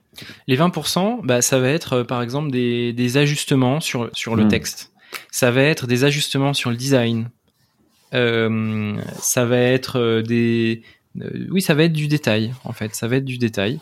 Et, en fait, sur ces phases d'aller-retour, euh, nous, Simple et Beau, on va être extrêmement euh, réactifs. Euh, parce que comme on a automatisé déjà 80% du boulot, et ben en fait, on a le temps d'être extrêmement disponible pour le client, extrêmement proactif sur les 20% qui restent. Voilà, tout en faisant de la marge derrière. Et euh, tu disais, j'ai une base de données énorme sur, euh, sur les métiers. Quand vous êtes euh, les, les trois étudiants euh, dans la cave à faire vos 50 sites, ou Ouais. peut-être un peu plus tard, l'automatisation, c'est uniquement, on est, là on parle de graphisme et de texte. En Tu fait, peux c'est- pas- Tout à fait. Ça s'est fait très progressivement. Au début, on faisait que des sites d'artisans, pour te Hmm. dire. Tu vois, on a commencé une verticale. et donc, en fait, l'automatisation, au début, s'est faite uniquement sur cette verticale. Et c'est seulement plus tard qu'on a attaqué les autres euh, verticales pour aujourd'hui être un service généraliste euh, pour- qui peut adresser finalement tous les métiers, toutes les activités. Euh, mais au début, on avait une V1, V2, V3, donc une Mais- automatisation de plus en plus poussée et une ouverture à d'autres verticales. mais vous pouvez pas tout faire. Donc si, si par exemple j'ai un club de sport, alors, je sais pas si vous avez Ouais. un truc de club de sport, vous pouvez vous dire dans cette verticale là, allez on va s'attaquer au club de sport si parce qu'à un moment même si vous les avez aujourd'hui, à un moment vous les aviez pas. Ouais, exactement. Donc tu vas com- comment vous allez créer une verticale? Alors, en fait, euh, quand tu crées une verticale, déjà tu fais une étude assez poussée du, du secteur, tu crées un questionnaire personnalisé, tu modélises des choses. Mais effectivement, euh, aujourd'hui, on a, on a, on a des milliers de clients et, et on peut pas, on peut jamais tout automatiser en fait. Euh, parce que tu as toujours euh, quelqu'un qui a une activité euh, qui sort de, l'espace, quoi, des trucs dont tu n'avais jamais entendu parler. Euh, on a un télépathe pour chien là qui est arrivé récemment. Euh, autant te dire qu'on n'a pas automatisé les télépathes pour chiens.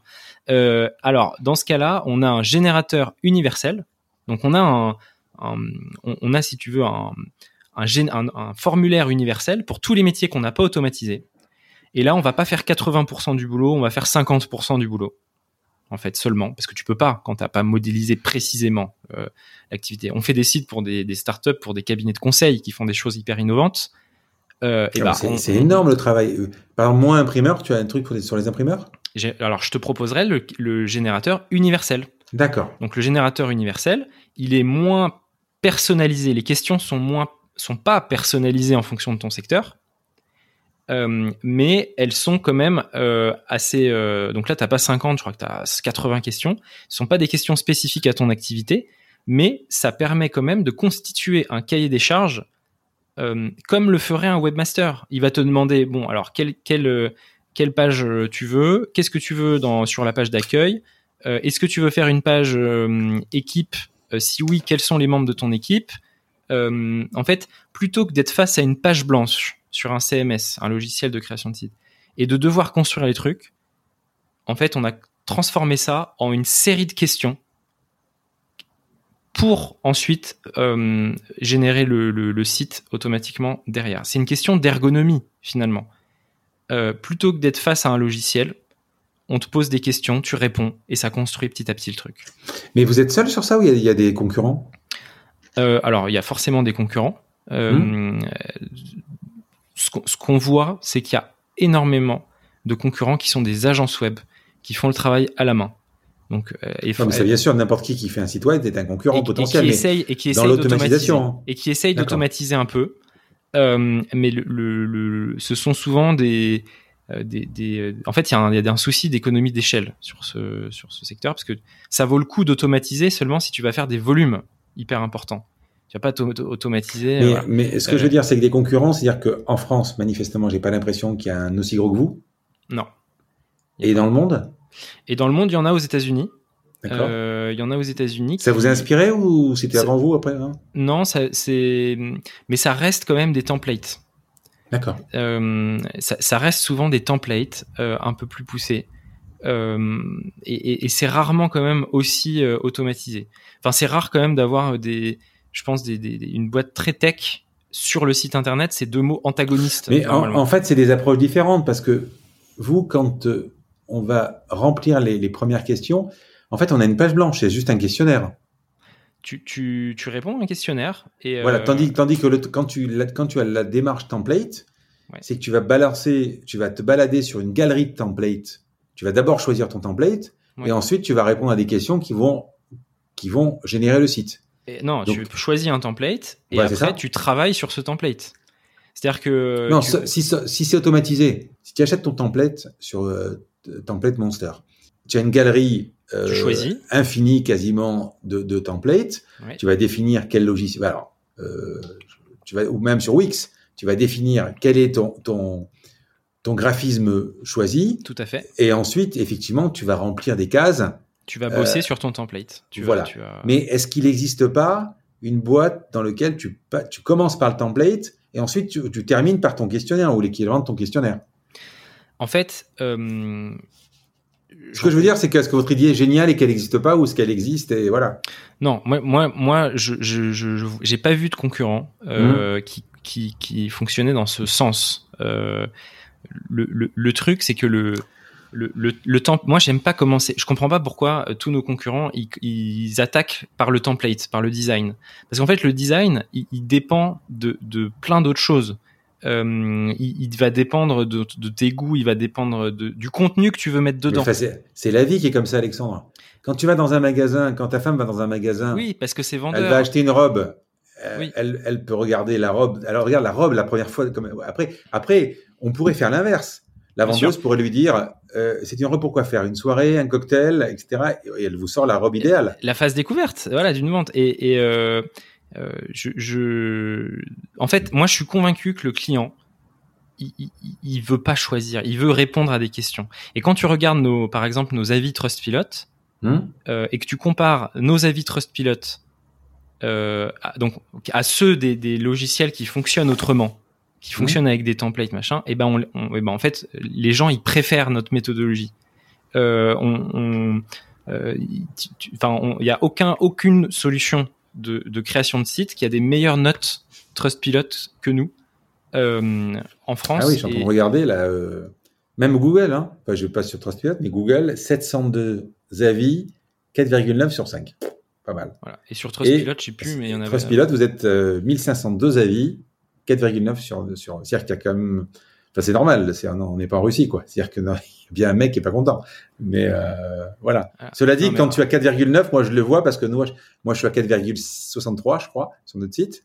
Hmm. Euh, le moindre mec qui te met 4, il te plombe la, il te plombe Ouais. le, le, le- tu passes de 5 à 4,9. Et, Voilà. Effectivement. Et donc, ce que, ce que les gens apprécient dans notre service, c'est qu'on leur demande pas de bosser, en fait. Euh, on, on te demande pas de bosser. On te demande juste de répondre à des questions. Euh, Hmm. et, et on s'occupe du reste. Voilà. C'est simple. Et tu seras content du résultat.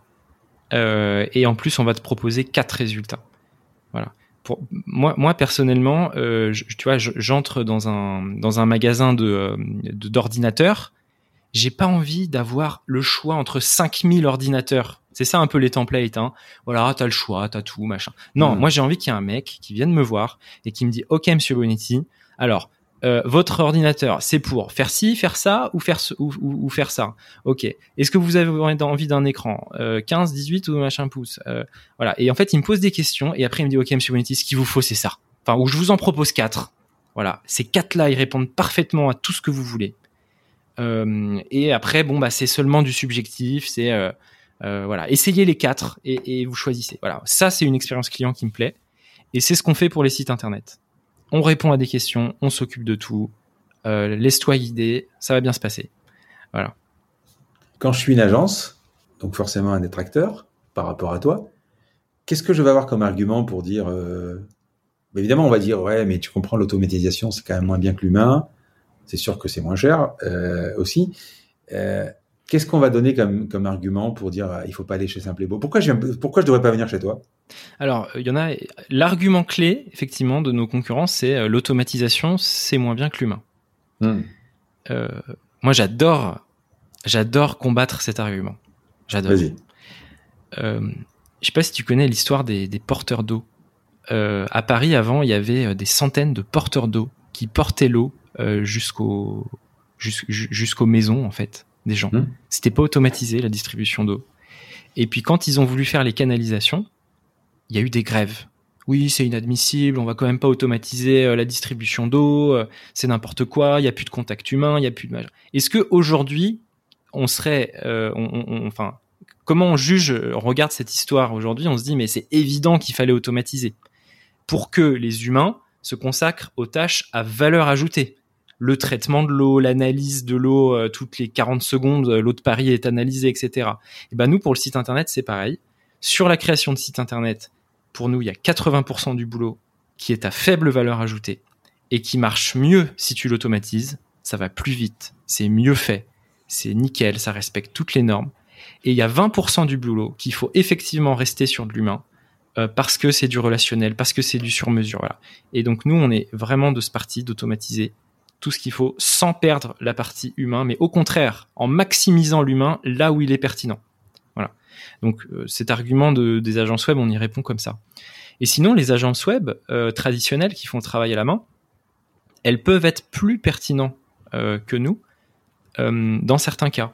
Par exemple, quand il s'agit de faire des développements hyper spécifiques. Par exemple, une entreprise qui veut euh, une application euh, mobile euh, hyper personnalisée ou qui veut un, logiciel spécifique, qui veut un intranet spécifique, euh, et eh bien là, effectivement, il faut du développement sur mesure et on peut pas faire autrement. il faut de l'accompagnement beaucoup plus humain. par contre, si l'entreprise a besoin d'un site vitrine, non, on le fait pas.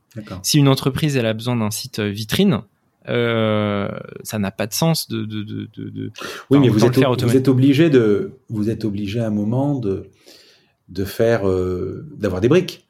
C'est-à-dire que euh, par exemple pendant le confinement les restaurateurs je sais pas s'il y a beaucoup de restaurateurs mais j'imagine que oui ils ont eu un moment besoin d'avoir du click and collect ou, ou, aujourd'hui où ça a réouvert ou avant un module de réservation d'être obligé tout à fait tout à fait. En fait, tu as, si tu veux, et, pas que ça, en fait, tous les métiers ont leurs besoins spécifiques.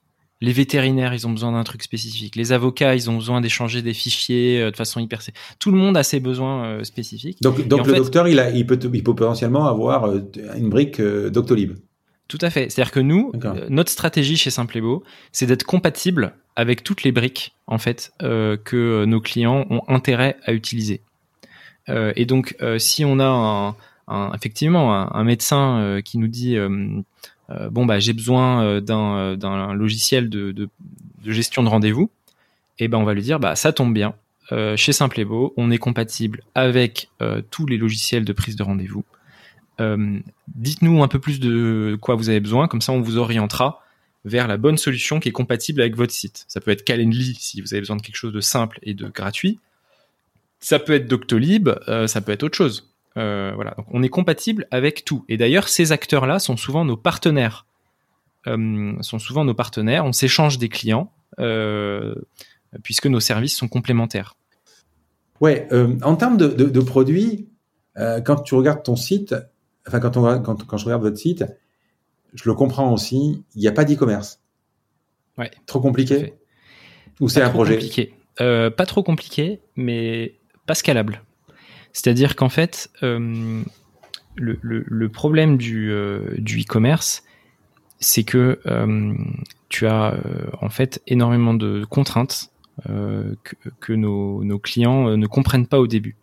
on en faisait un moment, et en fait, on s'est rendu compte qu'il y en avait énormément de résiliation sur le e-commerce, tout simplement parce que c'est Madame Michu qui veut vendre du savon qu'elle fabrique dans sa salle de bain, sauf qu'elle a oublié qu'il y avait Amazon à côté qui, euh, mm. qui, qui, faisait euh, mieux.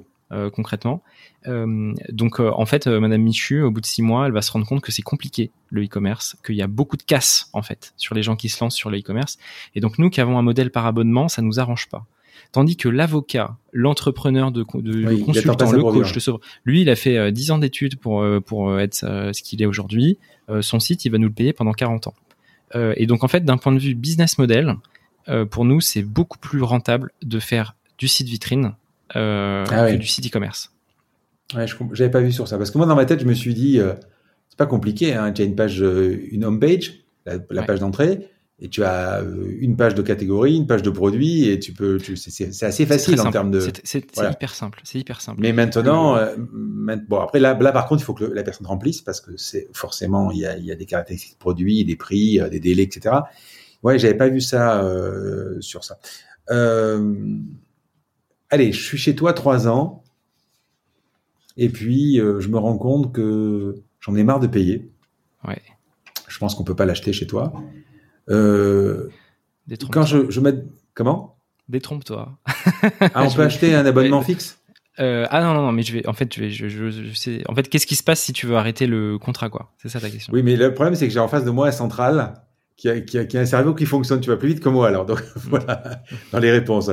Euh, euh, non, oui, voilà, voilà c'est-à-dire que si je fais Shopify, par exemple, euh, donc euh, le leader de l'e-commerce, des CMS d'e-commerce, euh, si je veux, tu vois, par exemple, on en a parlé, toi et moi, moi, je suis dans l'e-commerce, je suis sur Magento, je maîtrise 100%, si j'ai envie de mettre une balise, euh, etc., du, un module, etc.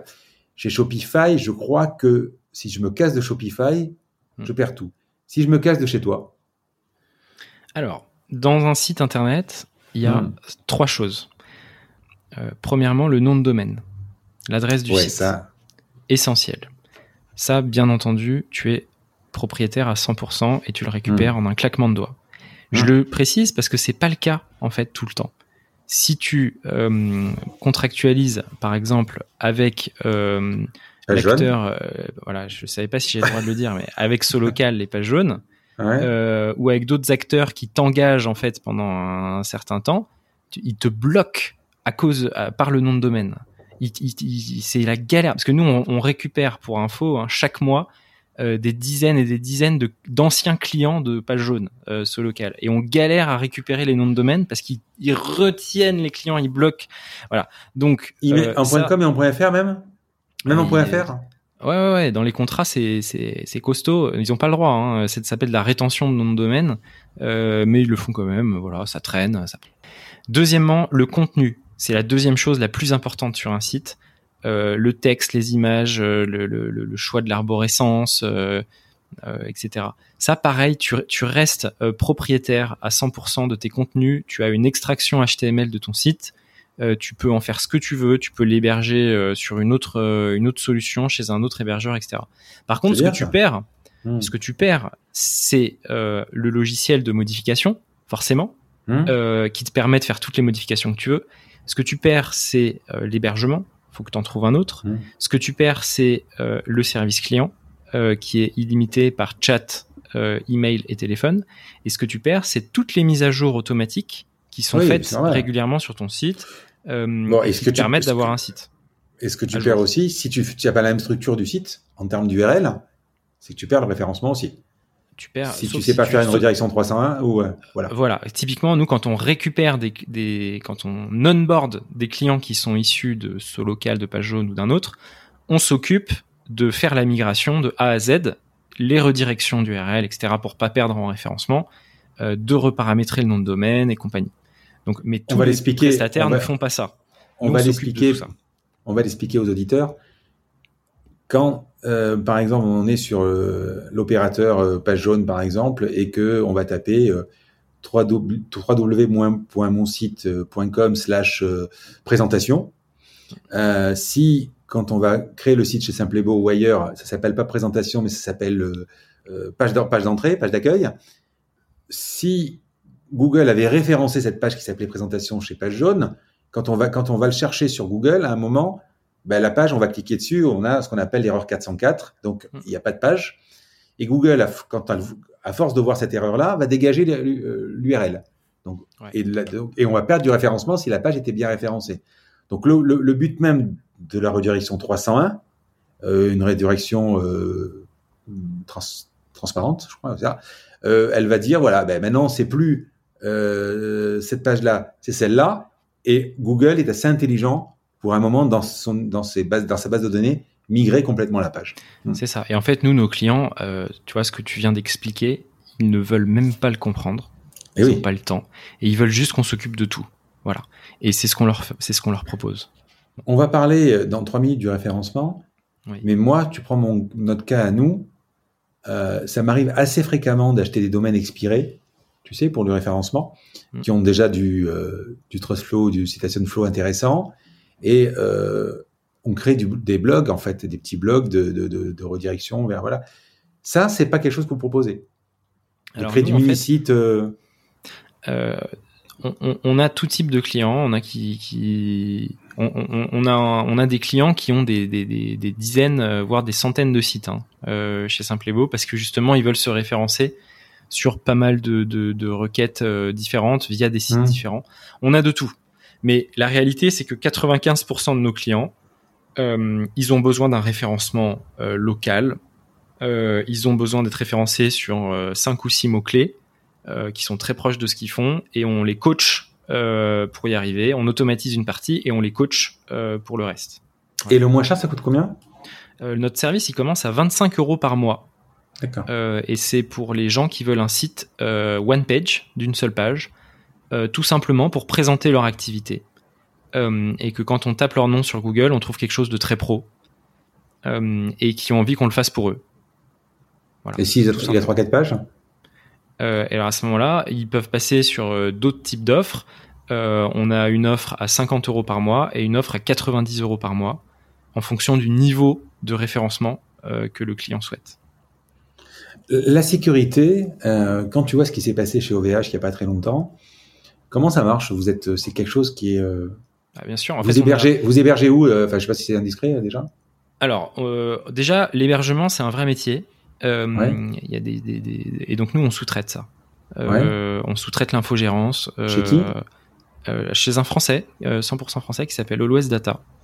Mmh. euh, et qui est qu'on recommande hein, euh, d'ailleurs.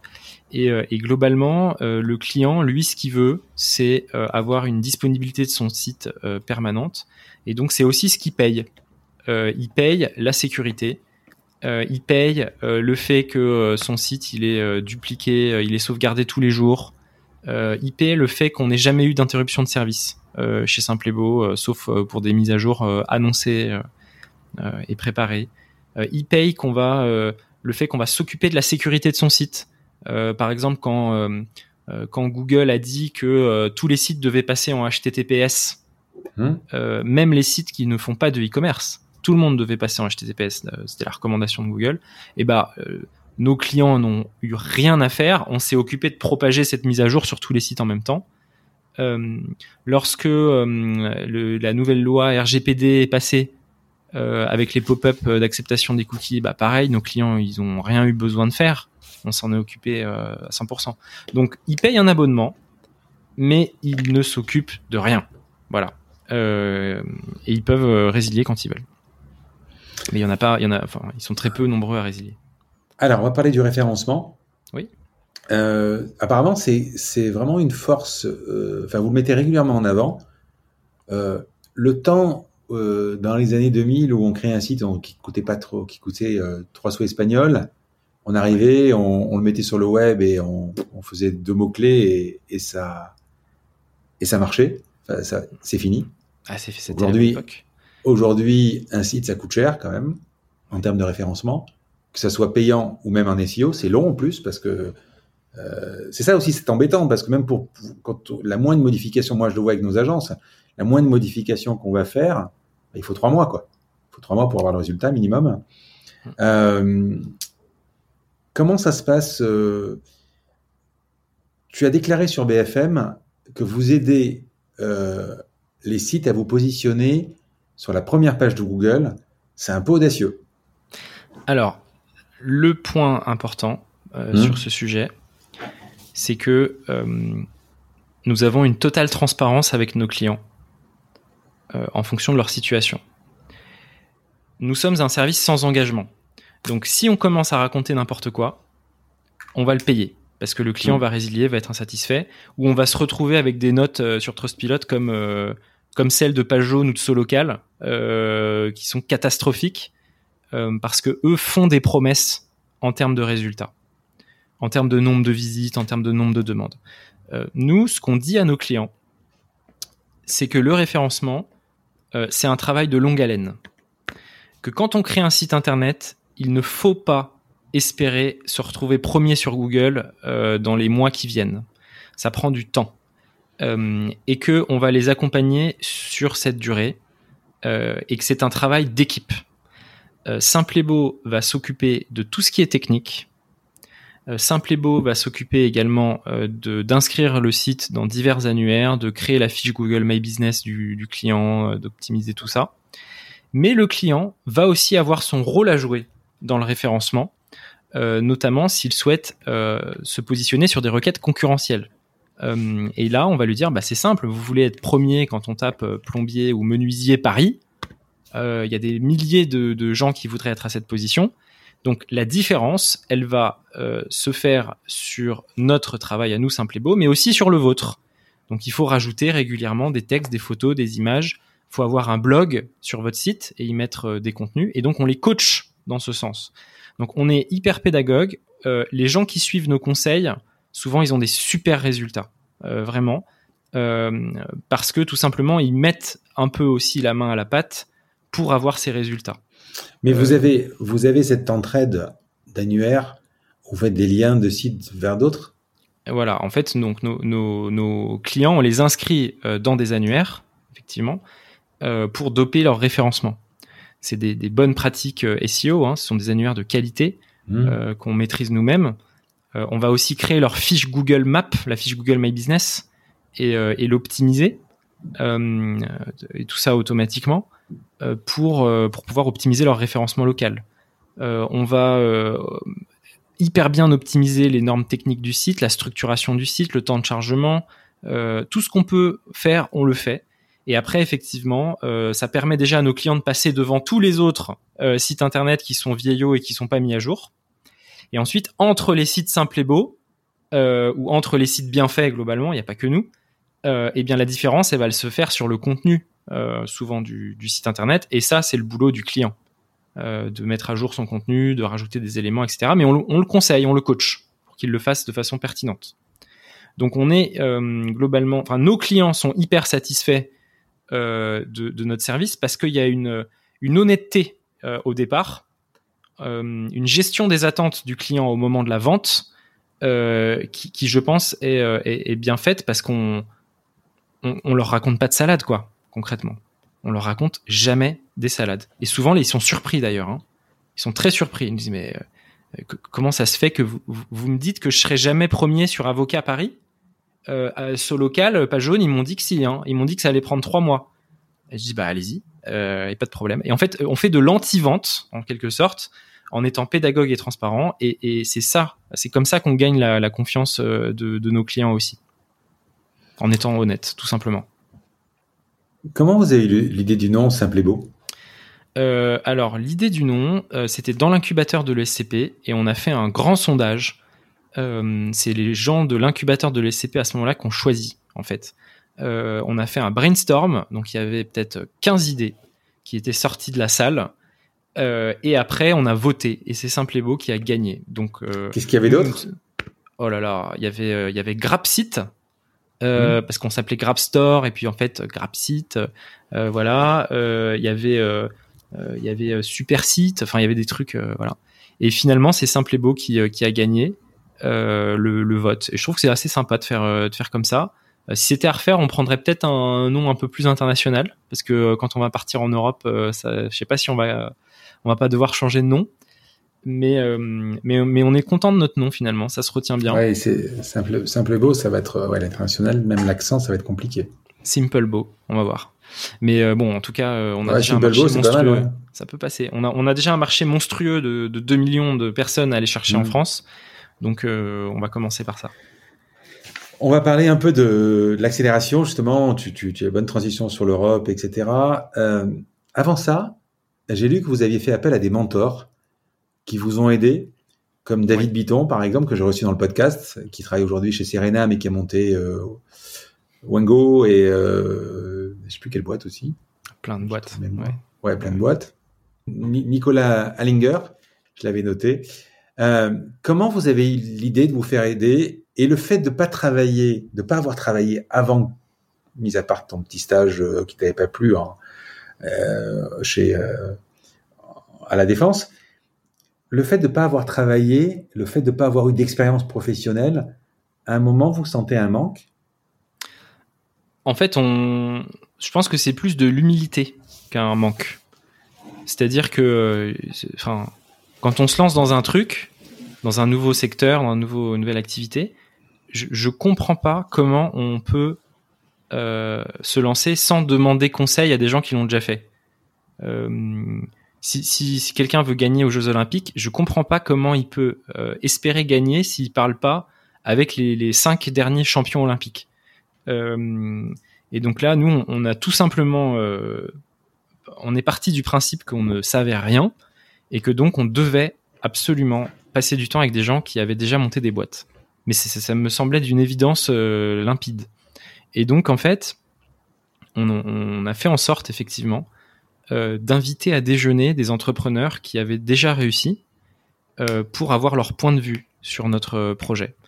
Et parmi les entrepreneurs avec qui on a déjeuné, il y en a eu quelques-uns avec qui on a eu des, des super euh, coups de foudre professionnels.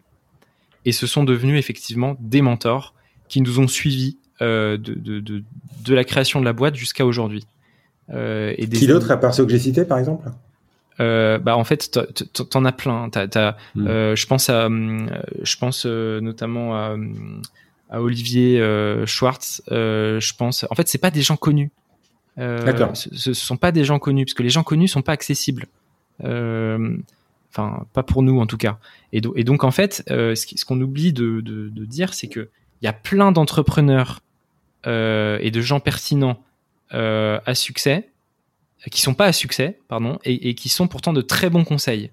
Il euh, faut arrêter d'aller chercher les Xavier Niel et compagnie. Il euh, euh, y en a plein d'autres qui sont pas dans les médias et qui sont brillants. Et nous, c'est ceux-là qu'on est allé chercher en faisant déjeuner sur déjeuner. Et quand il y avait un crush professionnel, et eh ben on allait plus loin. Voilà. Et ça, ça nous a été vachement utile. et, moi, et je vous les avez sollicités régulièrement jusqu'à aujourd'hui? Ouais, bien sûr. Moi, je me, je me euh, Nicolas, par exemple, euh, Elleringer, qui, euh, euh, qui, qui, qui, était un, un super mentor technique. maintenant, il, il est en train de lancer Résilience avec Céline de, de l'ancienne de Litchi. Mmh. Mais il, nous a été d'une aide. Jonathan Benamou, je crois. Voilà. Et, mmh. et, en fait, au début, enfin, il était pas, il était pas si connu que ça. Il était pas, il avait pas le succès qu'on qu'on connaît aujourd'hui. Et en fait, tu le connais bien? Ouais, on se connaît bien. Mmh. Et, et, en mmh. fait, euh, euh, c'est juste des gens sympas qui ont envie d'aider euh, et qui sont brillants et qui nous aident à pas faire de conneries. Voilà. Et, et, eux, leur intérêt, c'est tout simplement de prendre une position de mentor, de suivre des petits jeunes qui sont à fond. Et, et, pour eux, c'est aussi hyper hyper sympa. On essaye de leur rendre le, le, le parcours de mentorat agréable aussi. Hein. Euh, mais je me souviendrai toujours de notre premier euro de chiffre d'affaires et euh, de euh, Nicolas qui nous offre, qui, qui, nous invite au resto avec un magnum de champagne et qui nous dit les gars, c'est le début de l'aventure. Voilà, c'est parti. Vous avez encaissé votre premier euro, il faut le fêter. Vous arrêtez de bosser, posez les stylos, posez les ordis, on va prendre, on va fêter ça. Et bah, d'avoir un, un entrepreneur expérimenté qui qui crée cette dynamique, qui crée ces émotions, ça change tout. Ça, c'était quand vous étiez étudiant? Ouais. Mais surtout que, encore une fois, c'était pas, c'était une boîte de création de site internet, donc le type, ouais. il a quand même, euh, ouais. Ah, c'est, mais, mais, mais. Euh... Il a vu quelque chose. Ouais, il a vu quelque chose où il a bien voulu se faire inviter à déjeuner au début, parce que euh, voilà, ça c'est comme ça aussi. Euh, là où ça l'arrangeait, le jour que ça l'arrangeait. On a, nous, notre technique, c'était d'inviter les gens à déjeuner. Hein. Mmh. Et après, on avait une heure et demie pour les embarquer et on leur a, on les a jamais payés. Euh, mm. Mais on passait un super moment. Voilà. Et, et, ça nous a apporté énormément. Pareil pour David euh, Bitton, c'est devenu un ami en fait. Euh, c'est devenu un ami. On a fait un super et... épisode, euh, vraiment. Euh, c'est un mm. type qui a. Il, il, il, il J'ai fait un épisode incroyable avec lui, franchement, il est super. Et tu vois, c'est un gars humble. C'est un, ouais. Et, et, en fait, moi, c'est les gens comme ça que, que, que j'aime. Tu peux parler mmh. de tes mmh. faiblesses, tu peux parler de tes erreurs, euh, tu, as des bons conseils. Euh, euh, c'est pas une star, c'est pas une star. Euh, voilà. Moi, c'est des gens comme ça que dont je m'inspire, en tout cas. Mmh. Vous avez levé de l'argent, 500 000 euros en 2017. Euh, un million plus tard, je crois, c'est ça? Je sais pas, j'ai pas noté. C'est ça, oui, exactement. Euh, avant ce 2017, j'imagine, apparemment, vu de votre business model, que vous deviez de toute façon être rentable. Exactement. Pourquoi avoir levé de l'argent? Eh ben Parce qu'en fait, euh, quand tu... Deux fois, hein, d'ailleurs. Ouais, ouais. ouais. En, en, fait, euh, tu, tu, tu, es rentable, euh, pour, en fait, pour gagner du temps. S'il fallait que je résume en une phrase, c'est gagner du temps. C'est-à-dire que quand tu te développes sur ton chiffre d'affaires, bah en fait tu recrutes en fonction du chiffre d'affaires que tu fais. Tu peux pas faire des recrutements par anticipation. Tu peux pas recruter un directeur commercial euh, euh, qui, qui, qui, qui va rester là pendant trois ans. Euh, enfin, tu peux pas recruter des gens surcotés par rapport à, à ta boîte actuelle. Et nous, on voulait aller plus vite. Alors, tu voulais aller plus vite et tu pourras pas aller recruter un directeur commercial à 100 KE Voilà. si derrière, euh, parce que tu as quand même toujours cette notion de rentabilité qui est un frein en fait. La rentabilité, c'est un frein. C'est un, euh, oui, si tu te l'imposes, euh, effectivement, c'est un frein. Et en fait, on voulait pas céder du capital. C'était ça aussi. Euh, Hmm. euh, à des, à des, euh, on voulait céder, en- un- enfin, parce que sinon tu peux t'associer en fait avec un, avec un nouvel associé. Mais tu, tu vas lui donner 10, 20% du capital et en fait ça, ça va se multiplier.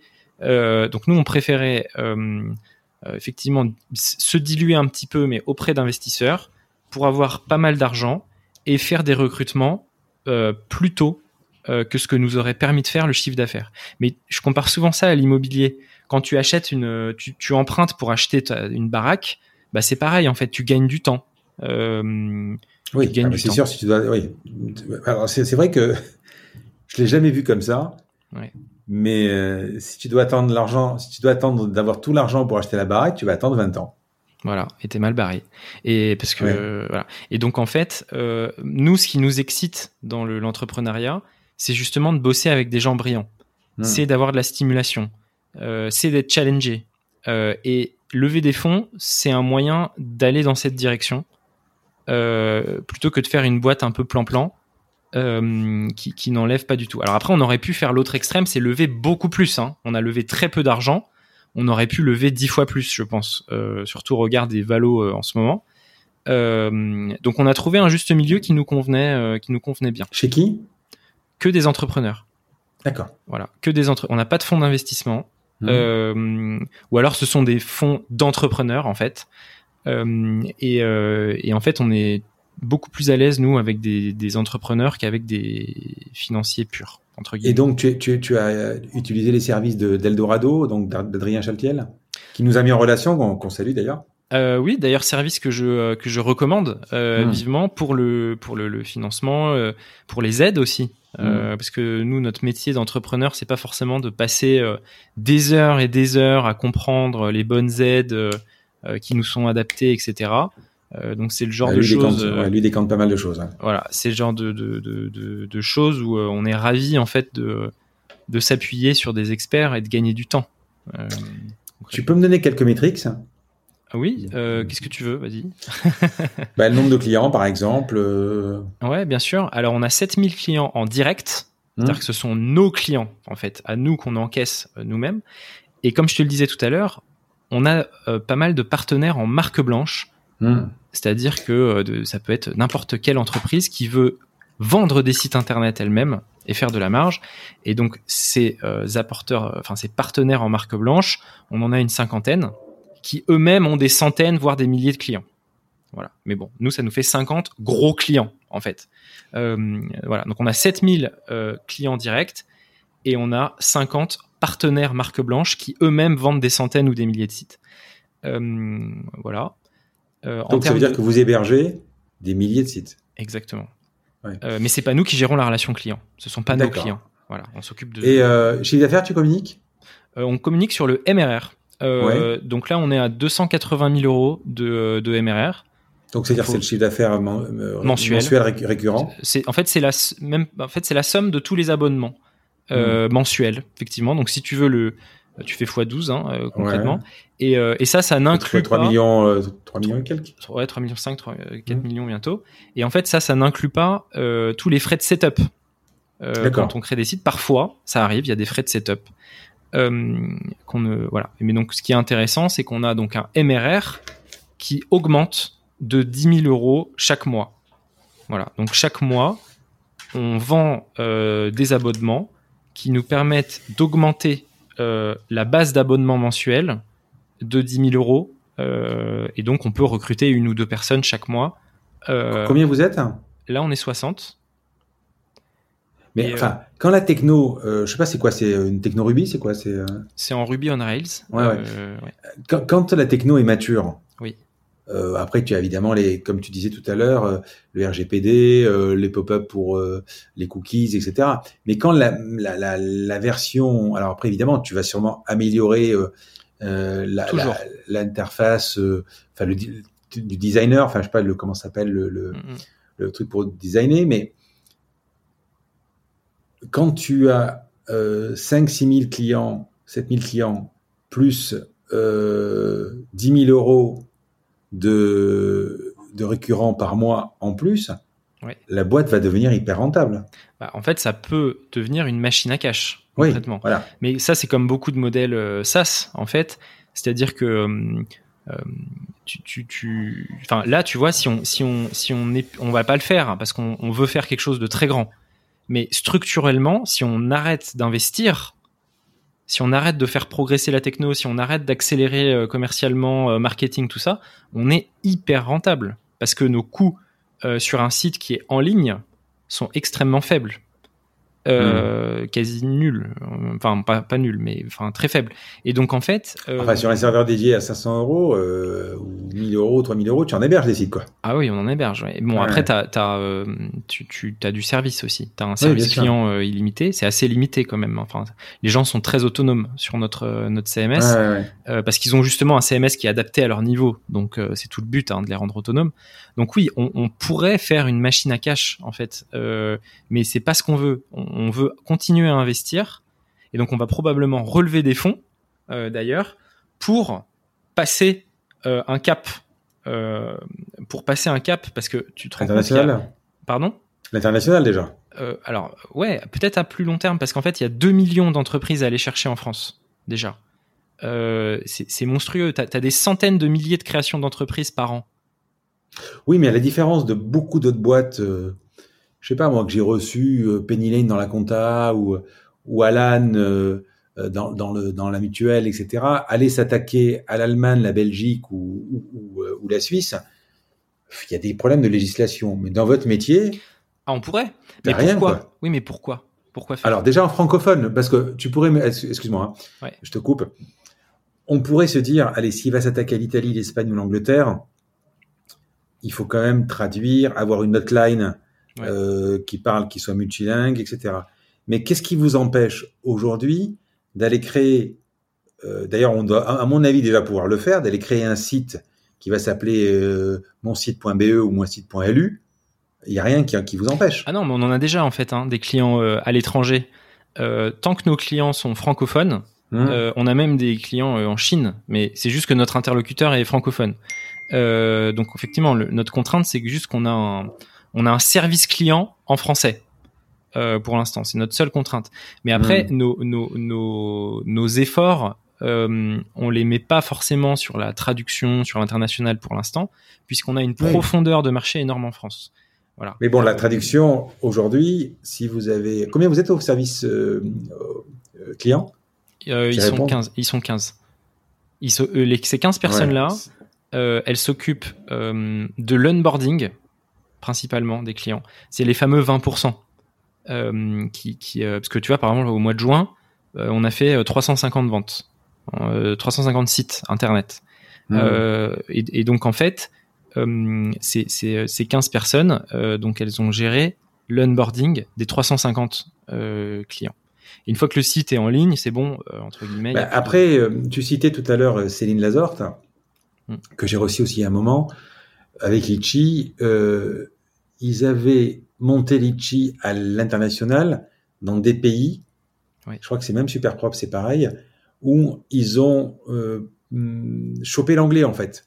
C'était l'anglais qui était prédominant. Et même en Allemagne, je crois que c'est eux, il me semble, mmh. même en Allemagne, il y avait une partie où, ou plutôt de, que s'attaquer directement à l'allemand, ils passaient par l'anglais. Vous pourriez prendre du, du, du, du care, enfin du care, du, du, euh, du d'assistance, euh, anglais qui vous permettrait déjà d'ouvrir pas mal de pays, quoi. Ah oui, on pourrait. Et on pourrait aussi. Il y a pas, il y a de... très peu d'investissement en fait, à part de la pub évidemment. Là, je voudrais qu'on en parle d'ailleurs de ça. Mais, mais, mais, mais, tu pourrais, je pourrais même faire de la marque blanche. C'est-à-dire que euh, ah oui. c'est encore plus simple. C'est-à-dire que tu, tu, tu, tu, fournis notre techno à des acteurs qui sont dans d'autres pays. Ils te créent des, euh, des simples beaux bis euh, ou des, euh, mais avec la techno. Et nous, on prend une part du gâteau Donc Mmh. là, on devient éditeur de logiciels purement euh, SaaS et tout ce qui n'est est moins scalable entre guillemets, c'est-à-dire l'acquisition et le service client, on l'externalise chez les autres. Euh, donc ça, c'est une, une stratégie aussi. Euh, Ok. C'est pas un chantier qu'on a priorisé pour euh, pour l'instant, euh, mais ça arrivera dans les années euh, dans les années qui viennent, ça c'est sûr. Avant de passer aux questions personnelles, je voudrais juste qu'on parle de l'acquisition client. Alors, on a trois canaux d'acquisition Hmm. euh, et, et, euh, qui sont assez euh, innovants euh, comparés aux autres startups d'ailleurs. Le canal d'acquisition principal chez Simplebo, ce sont des prescripteurs. Ce sont des apporteurs d'affaires en fait. On a des partenariats en fait avec d'autres entreprises, des Mhm. imprimeurs, des euh, d'autres startups, des grands groupes, euh, des assureurs, euh, des syndicats professionnels, enfin plein d'acteurs en fait qui sont en relation avec plein d'entreprises. Et en fait, on dit à ces acteurs, bah, euh, mettez par exemple, on va prendre l'exemple du Crédit du Nord, qui est un partenaire, c'est une banque. On dit au Crédit du Nord, euh, eh bien, proposez le service simple et beau à vos clients. Euh, vos clients auront droit à une réduction sur euh, notre service, par exemple moins 10%. Euh, et, euh, et vous aussi, vous y verrez des intérêts. Euh, et vous allez pouvoir choisir euh, des, certaines contreparties, en fait.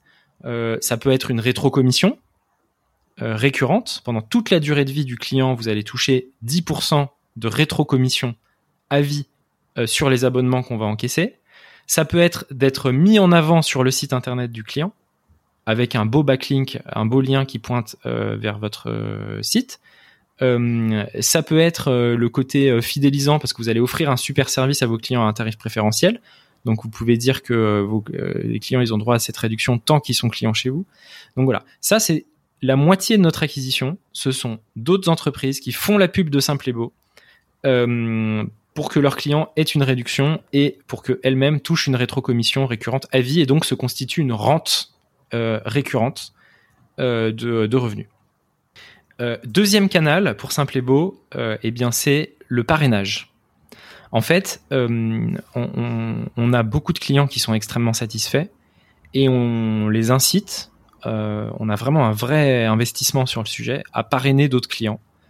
Euh, et ça, quand même, ça représente 25% de notre acquisition. Hmm. Donc c'est énorme.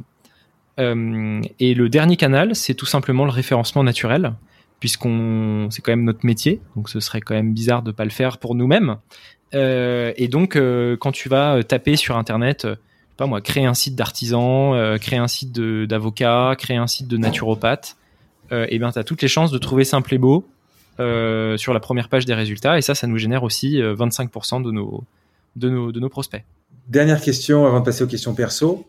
Avec du recul, ça a été facile, difficile, vous avez galéré?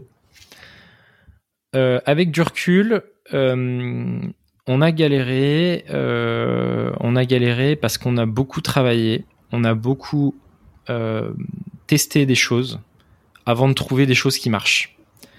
Euh, je pense pas qu'on, encore une fois, qu'on soit euh, plus malin que les autres. Euh, par contre, on a testé un nombre de trucs hallucinants avant de trouver le modèle qui marche. Et ça, ça demande effectivement beaucoup de travail, euh, et donc oui, on a, on, a, on a travaillé, je pense, beaucoup plus que la majorité des gens. Mais c'est aussi énormément de bonheur de travailler avec des gens qui partagent cet enthousiasme et, euh, et d'être stimulé autant. Donc c'était, c'était dur, mais c'était un plaisir. Question perso. Yes. Allez, à quoi ressemble une journée type chez toi? Une semaine type? Écoute, euh, une journée type, euh, je me lève, euh, je me lève vers 7h, 7h30. Euh, je prends mon petit déj et puis je vais très vite. J'habite à Versailles, donc j'ai une heure de trajet pour aller au boulot. euh, nos locaux sont à Saint-Lazare, et donc j'écoute des podcasts euh, dans le train où je joue aux échecs en fonction de mon de mon humeur euh, sur mon euh, sur mon casque. que t'écoutes comme podcast, par exemple? Bah écoute, j'écoute le tien. Euh, j'écoute, c'est évident. J'écoute euh, beaucoup de choses diverses en fait. J'ai pas, j'ai pas de, je suis pas très fidèle sur les podcasts. J'écoute des trucs en anglais aussi, pas mal. Et, euh, et pe- petite astuce, je sais pas si des gens font ça aussi, mais souvent c'est lent en vrai. hein. Euh, les podcasts, du coup, on peut les écouter sur Apple Podcast en euh, x 1,5 euh, la vitesse. Et du coup, souvent, ça te permet en, en une heure de trajet d'écouter un podcast d'une heure et demie, en fait. Alors, mon- moi, je vais t'expliquer. Moi, j'écoute en x2, déjà. Ah, pas mal, costaud. Non, mais là, là souvent, t'as une petite voix. j'ai trouvé mon maître. Ah ouais J'écoute en x2. euh, pourquoi? Parce que d'abord, j'adore les podcasts, Ouais. forcément, parce que j'en ai un et j'en fais un. Euh, ensuite, euh, quand j'ai, euh, je fais à peu près 4-5 invités par mois. Ouais. Donc la plupart du temps, j'ai quand même des gens qui ont souvent fait des podcasts. Donc j'écoute les podcasts qui sont passés dans d'autres plateformes ou d'autres émissions. Mm. Donc déjà, euh, tu vois, par exemple, là, je fais bientôt Justine Hutto, euh, qui, a, qui a fait une boîte qui s'appelle Respire, par exemple, qui est à un moment sous les projecteurs, parce qu'elle, en termes de marketing, elle fait pas mal de podcasts. Mm. Comme j'ai pas envie de trop rater grand chose, j'écoute 4-5 podcasts. Donc ça, déjà, ça me prend du temps dans la semaine. Ensuite, il y a des podcasts qui m'intéressent. J'écoute Mhm. des podcasts comme Tech Co, par exemple, qui Ouais. sont pas vraiment des podcasts, mais des, voilà. Et puis ensuite, j'ai des podcasts qui m'intéressent sur divers sujets. Donc x2, ça me permet effectivement, quand je vais au bureau, qui a une demi-heure de route, d'écouter un podcast d'une heure, en une demi-heure. Ouais. Et j'ai trouvé mon maître, qui est, peut-être que tu le connais, qui s'appelle Jonathan Lefebvre, qui Mm. écrit un bouquin qui s'appelle L'obsession du service client, Ouais. qui travaille chez Captain Train, et qui, lui, écoute en x3. Ouais. Alors là, euh, ouais. Alors x2, c'est une question d'habitude. Hein. Ouais. C'est une question d'habitude. Euh, il faut juste être concentré. Tu peux pas, en, en fois et demi, tu peux rater quelque chose. Fois, fois deux, tu peux pas. Et fois trois, c'est, pour moi, c'est, euh, mais c'est une question d'habitude. Hein. Ouais, bien sûr. Et, et c'est vrai que euh, je, je suis pas encore euh, rodé sur le x2, euh, je l'avoue. Essaye, tu vas voir. Essaye.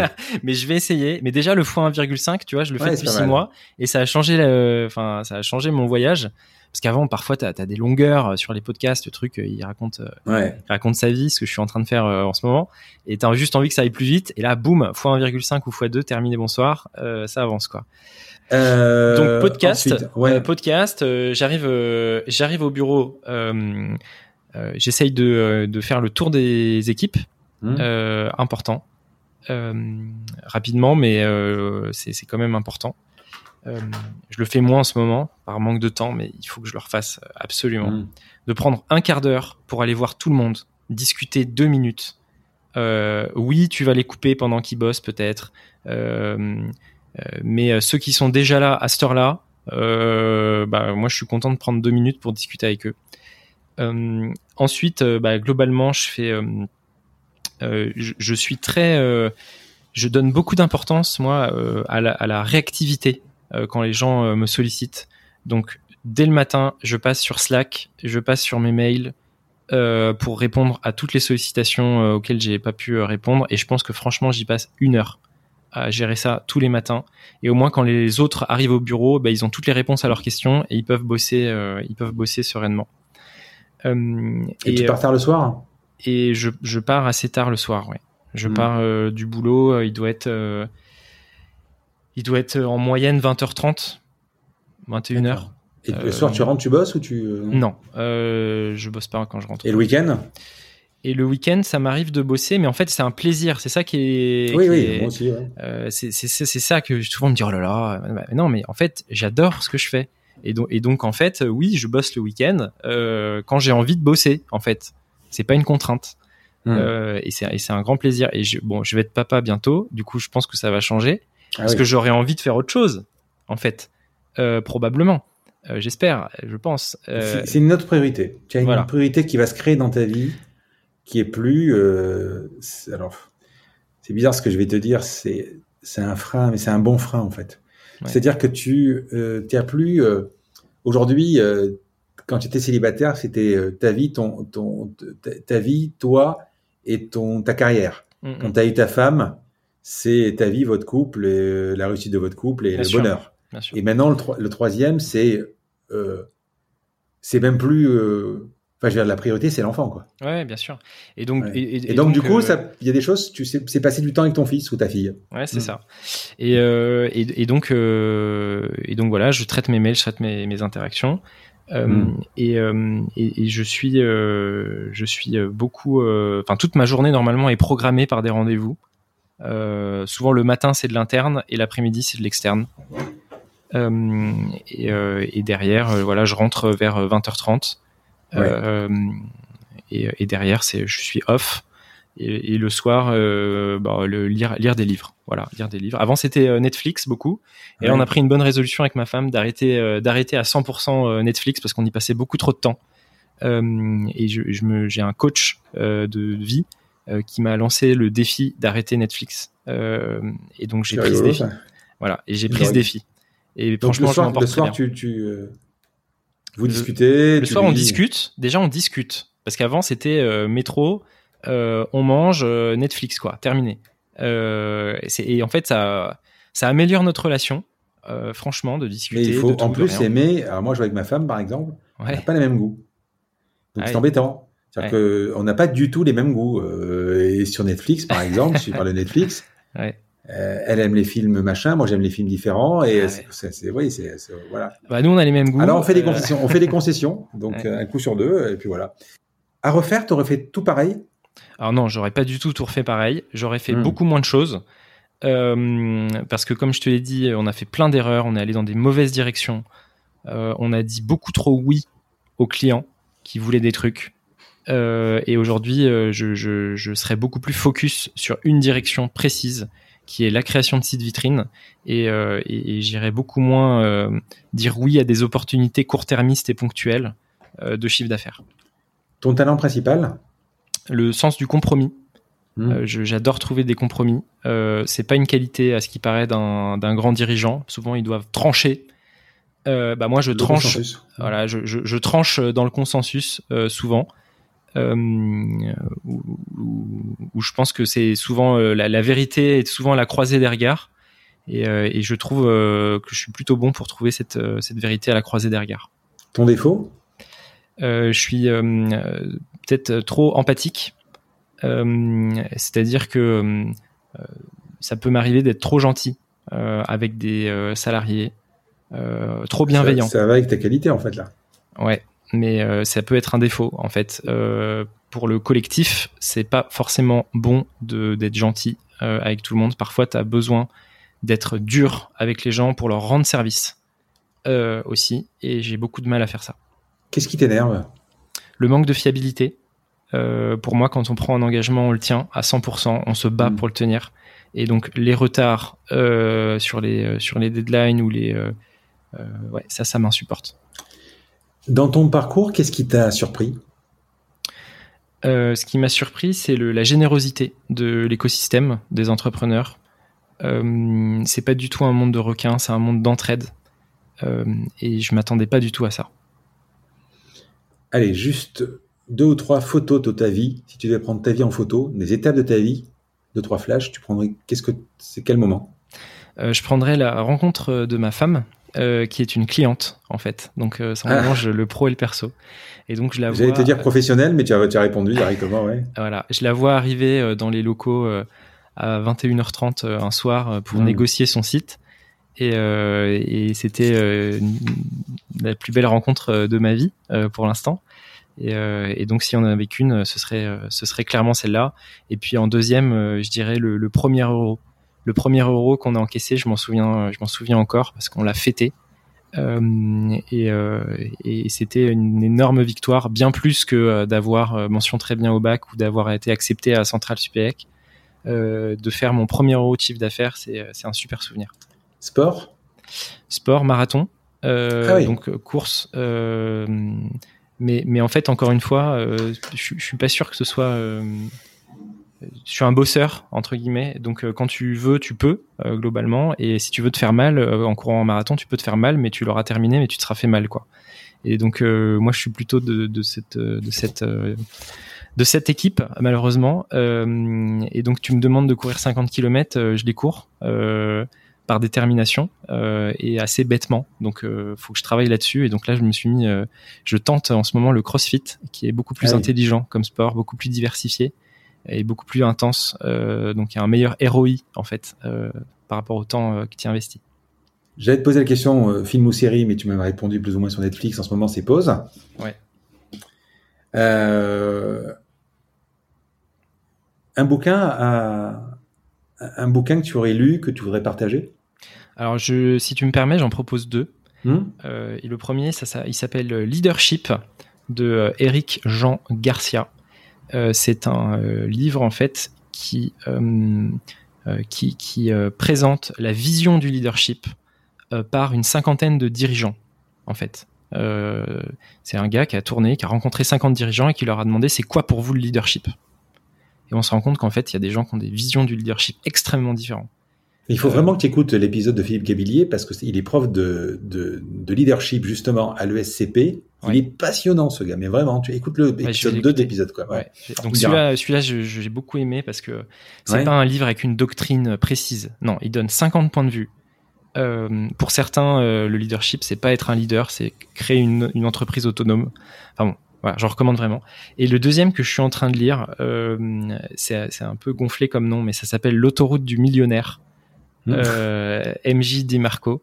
Et donc c'est un livre qui millionnaire, ça veut pas forcément dire en argent en fait. C'est l'autoroute de la richesse et en fait c'est un livre qui, qui, qui, qui est beaucoup plus philosophique que ce que le titre euh, ne laisse euh, penser euh, et, et, qui va un peu à contresens de beaucoup de, de pensées euh, sur euh, sur le fait d'être millionnaire. et donc là je suis en plein dedans et je et je l'aime beaucoup. Quelle boîte connue tu aurais aimé créer euh, Alors, je sais pas si c'est hyper connu, mais comme ça au moins je vais leur euh, donner de la lumière. Euh, il y a une boîte qui s'appelle Skileos. c'est le Netflix de la formation. C'est le plus grand catalogue de, de, formation en ligne du monde. C'est français. Hmm. Et c'est c'est donc le fondateur s'appelle Cyril. Tu peux, tu pourrais l'inviter potentiellement. Hmm. Et j'adore cette boîte parce qu'en fait, elle a du sens euh, le sens, c'est de former les gens euh, sur plein de disciplines différentes. Euh, et, c'est hyper scalable. Hyper scalable. et pour ces deux raisons, je, rêverais d'avoir des actions dans cette dans cette entreprise ou de l'avoir créée. C'est une boîte. ce que j'avais reçu par exemple, Superprof, c'est une boîte. en fait, ça pourrait être comme une sorte de d'open classroom, mais sur pas que de l'informatique, en fait, dans tout. Exactement, en fait, si tu veux, ce sont des vidéos de formation par des experts. Comme Udemy Comme Udemy Ouais, en mieux. Euh, mm. sur, sur tous les secteurs.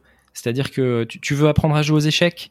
Eh ben vas-y, tu as euh, un champion de, champion de France d'échecs qui te fait, euh, qui t'explique pas à pas comment faire. Tu veux apprendre l'anglais? Pas de problème. Tu veux apprendre le violon? Pas de problème. Euh, tu veux apprendre à manager, à piloter, à développer, à faire tout ce que tu veux, pas de problème. Euh, et j'ai trouvé les formations hyper bien faites.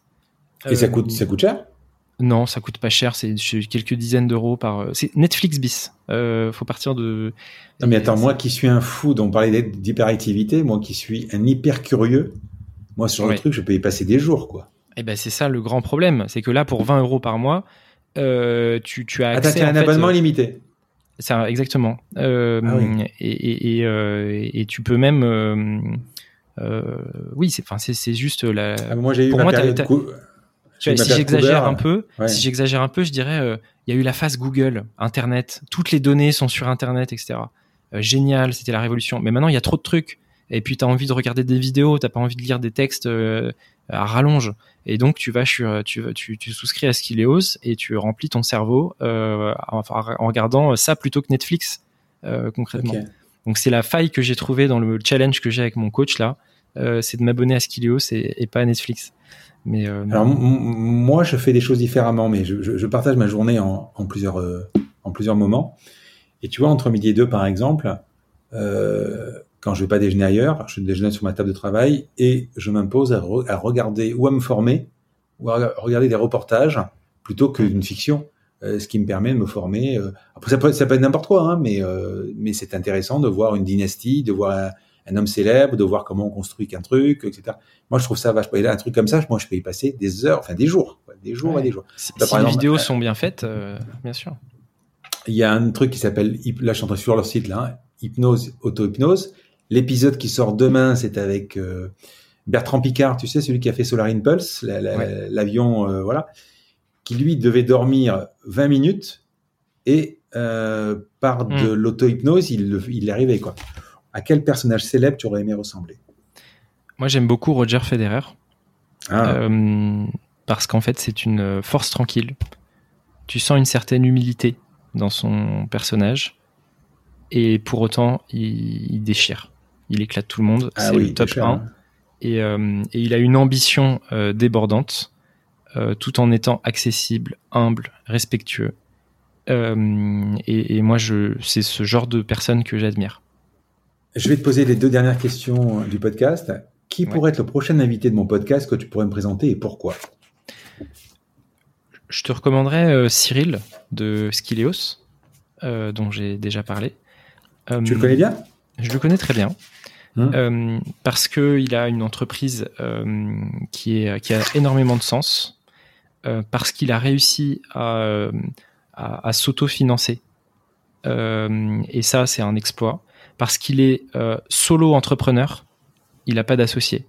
Et ça, c'est assez courageux et ça a des contraintes spécifiques intéressantes qui pourraient intéresser pas mal de tes lecteurs. Et, et il a une transparence qui est assez phénoménale. Et donc, je pense qu'il peut y avoir des échanges intéressants. Ah ben, Tu peux me faire l'intro? Avec plaisir. Super. Dernière question du podcast, qui est une tradition pour ceux qui sont habitués. Donc, ce podcast, tu le sais, il s'appelle La combinaison. Pourquoi? Parce que je cherche à comprendre, évidemment, la combinaison d'éléments qui t'a amené là où tu es arrivé. Alexandre, quelle est ta combinaison pour, pour être arrivé là où tu es arrivé? Quelle est ta recette ou tes ingrédients? L'humilité, je pense que c'est Mhm. la première chose. La curiosité, de toujours faire des, des choses différentes. Et le mouvement, je dirais. Euh, c'est que pour qu'il y ait des choses qui arrivent euh, dans sa vie, il faut créer du mouvement. Il faut rencontrer plein de gens. Il faut sortir. Il faut pas rester sur son canapé. Et c'est pas de la chance, ça. Euh, c'est le mouvement crée la chance, permet la chance, mais c'est pas de la chance d'être hyper euh, hyper euh, dynamique dans le mouvement. Donc s'il y a trois choses, je pense que ce serait euh, l'humilité, la curiosité et euh, le mouvement. On a fait le tour. Écoute, on est samedi matin. Ouais. J'ai passé une super matinée pour commencer mon week-end. Euh, On, on a passé un bon moment. Clairement. Je te remercie Alexandre, puis à bientôt. Merci beaucoup Frédéric, à bientôt. Je vous remercie d'avoir écouté cet épisode.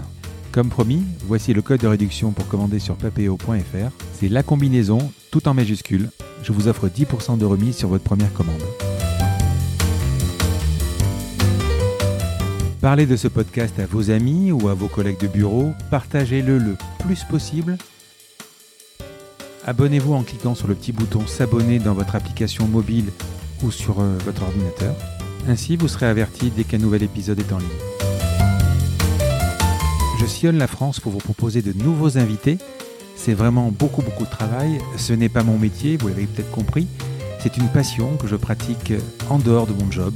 Si vous avez apprécié cet épisode, dites-le moi avec des étoiles, 5 de préférence sur Apple Podcast, anciennement iTunes, et d'y ajouter un gentil commentaire, ça me fera plaisir. Ça me permettra également de remonter dans les classements. Et puis si vous n'êtes pas Apple, c'est pas grave, parlez-en autour de vous, partagez sur les réseaux sociaux, c'est prévu sur votre euh, application de podcast préférée. Enfin, vous pouvez vous abonner sur lacombinaison.fr pour être averti dès qu'un nouvel épisode est en ligne. Je suis Frédéric Azoulay, n'hésitez pas à me faire remonter vos remarques, vos questions, mais aussi des invités que vous aimeriez entendre. Je vous dis à bientôt.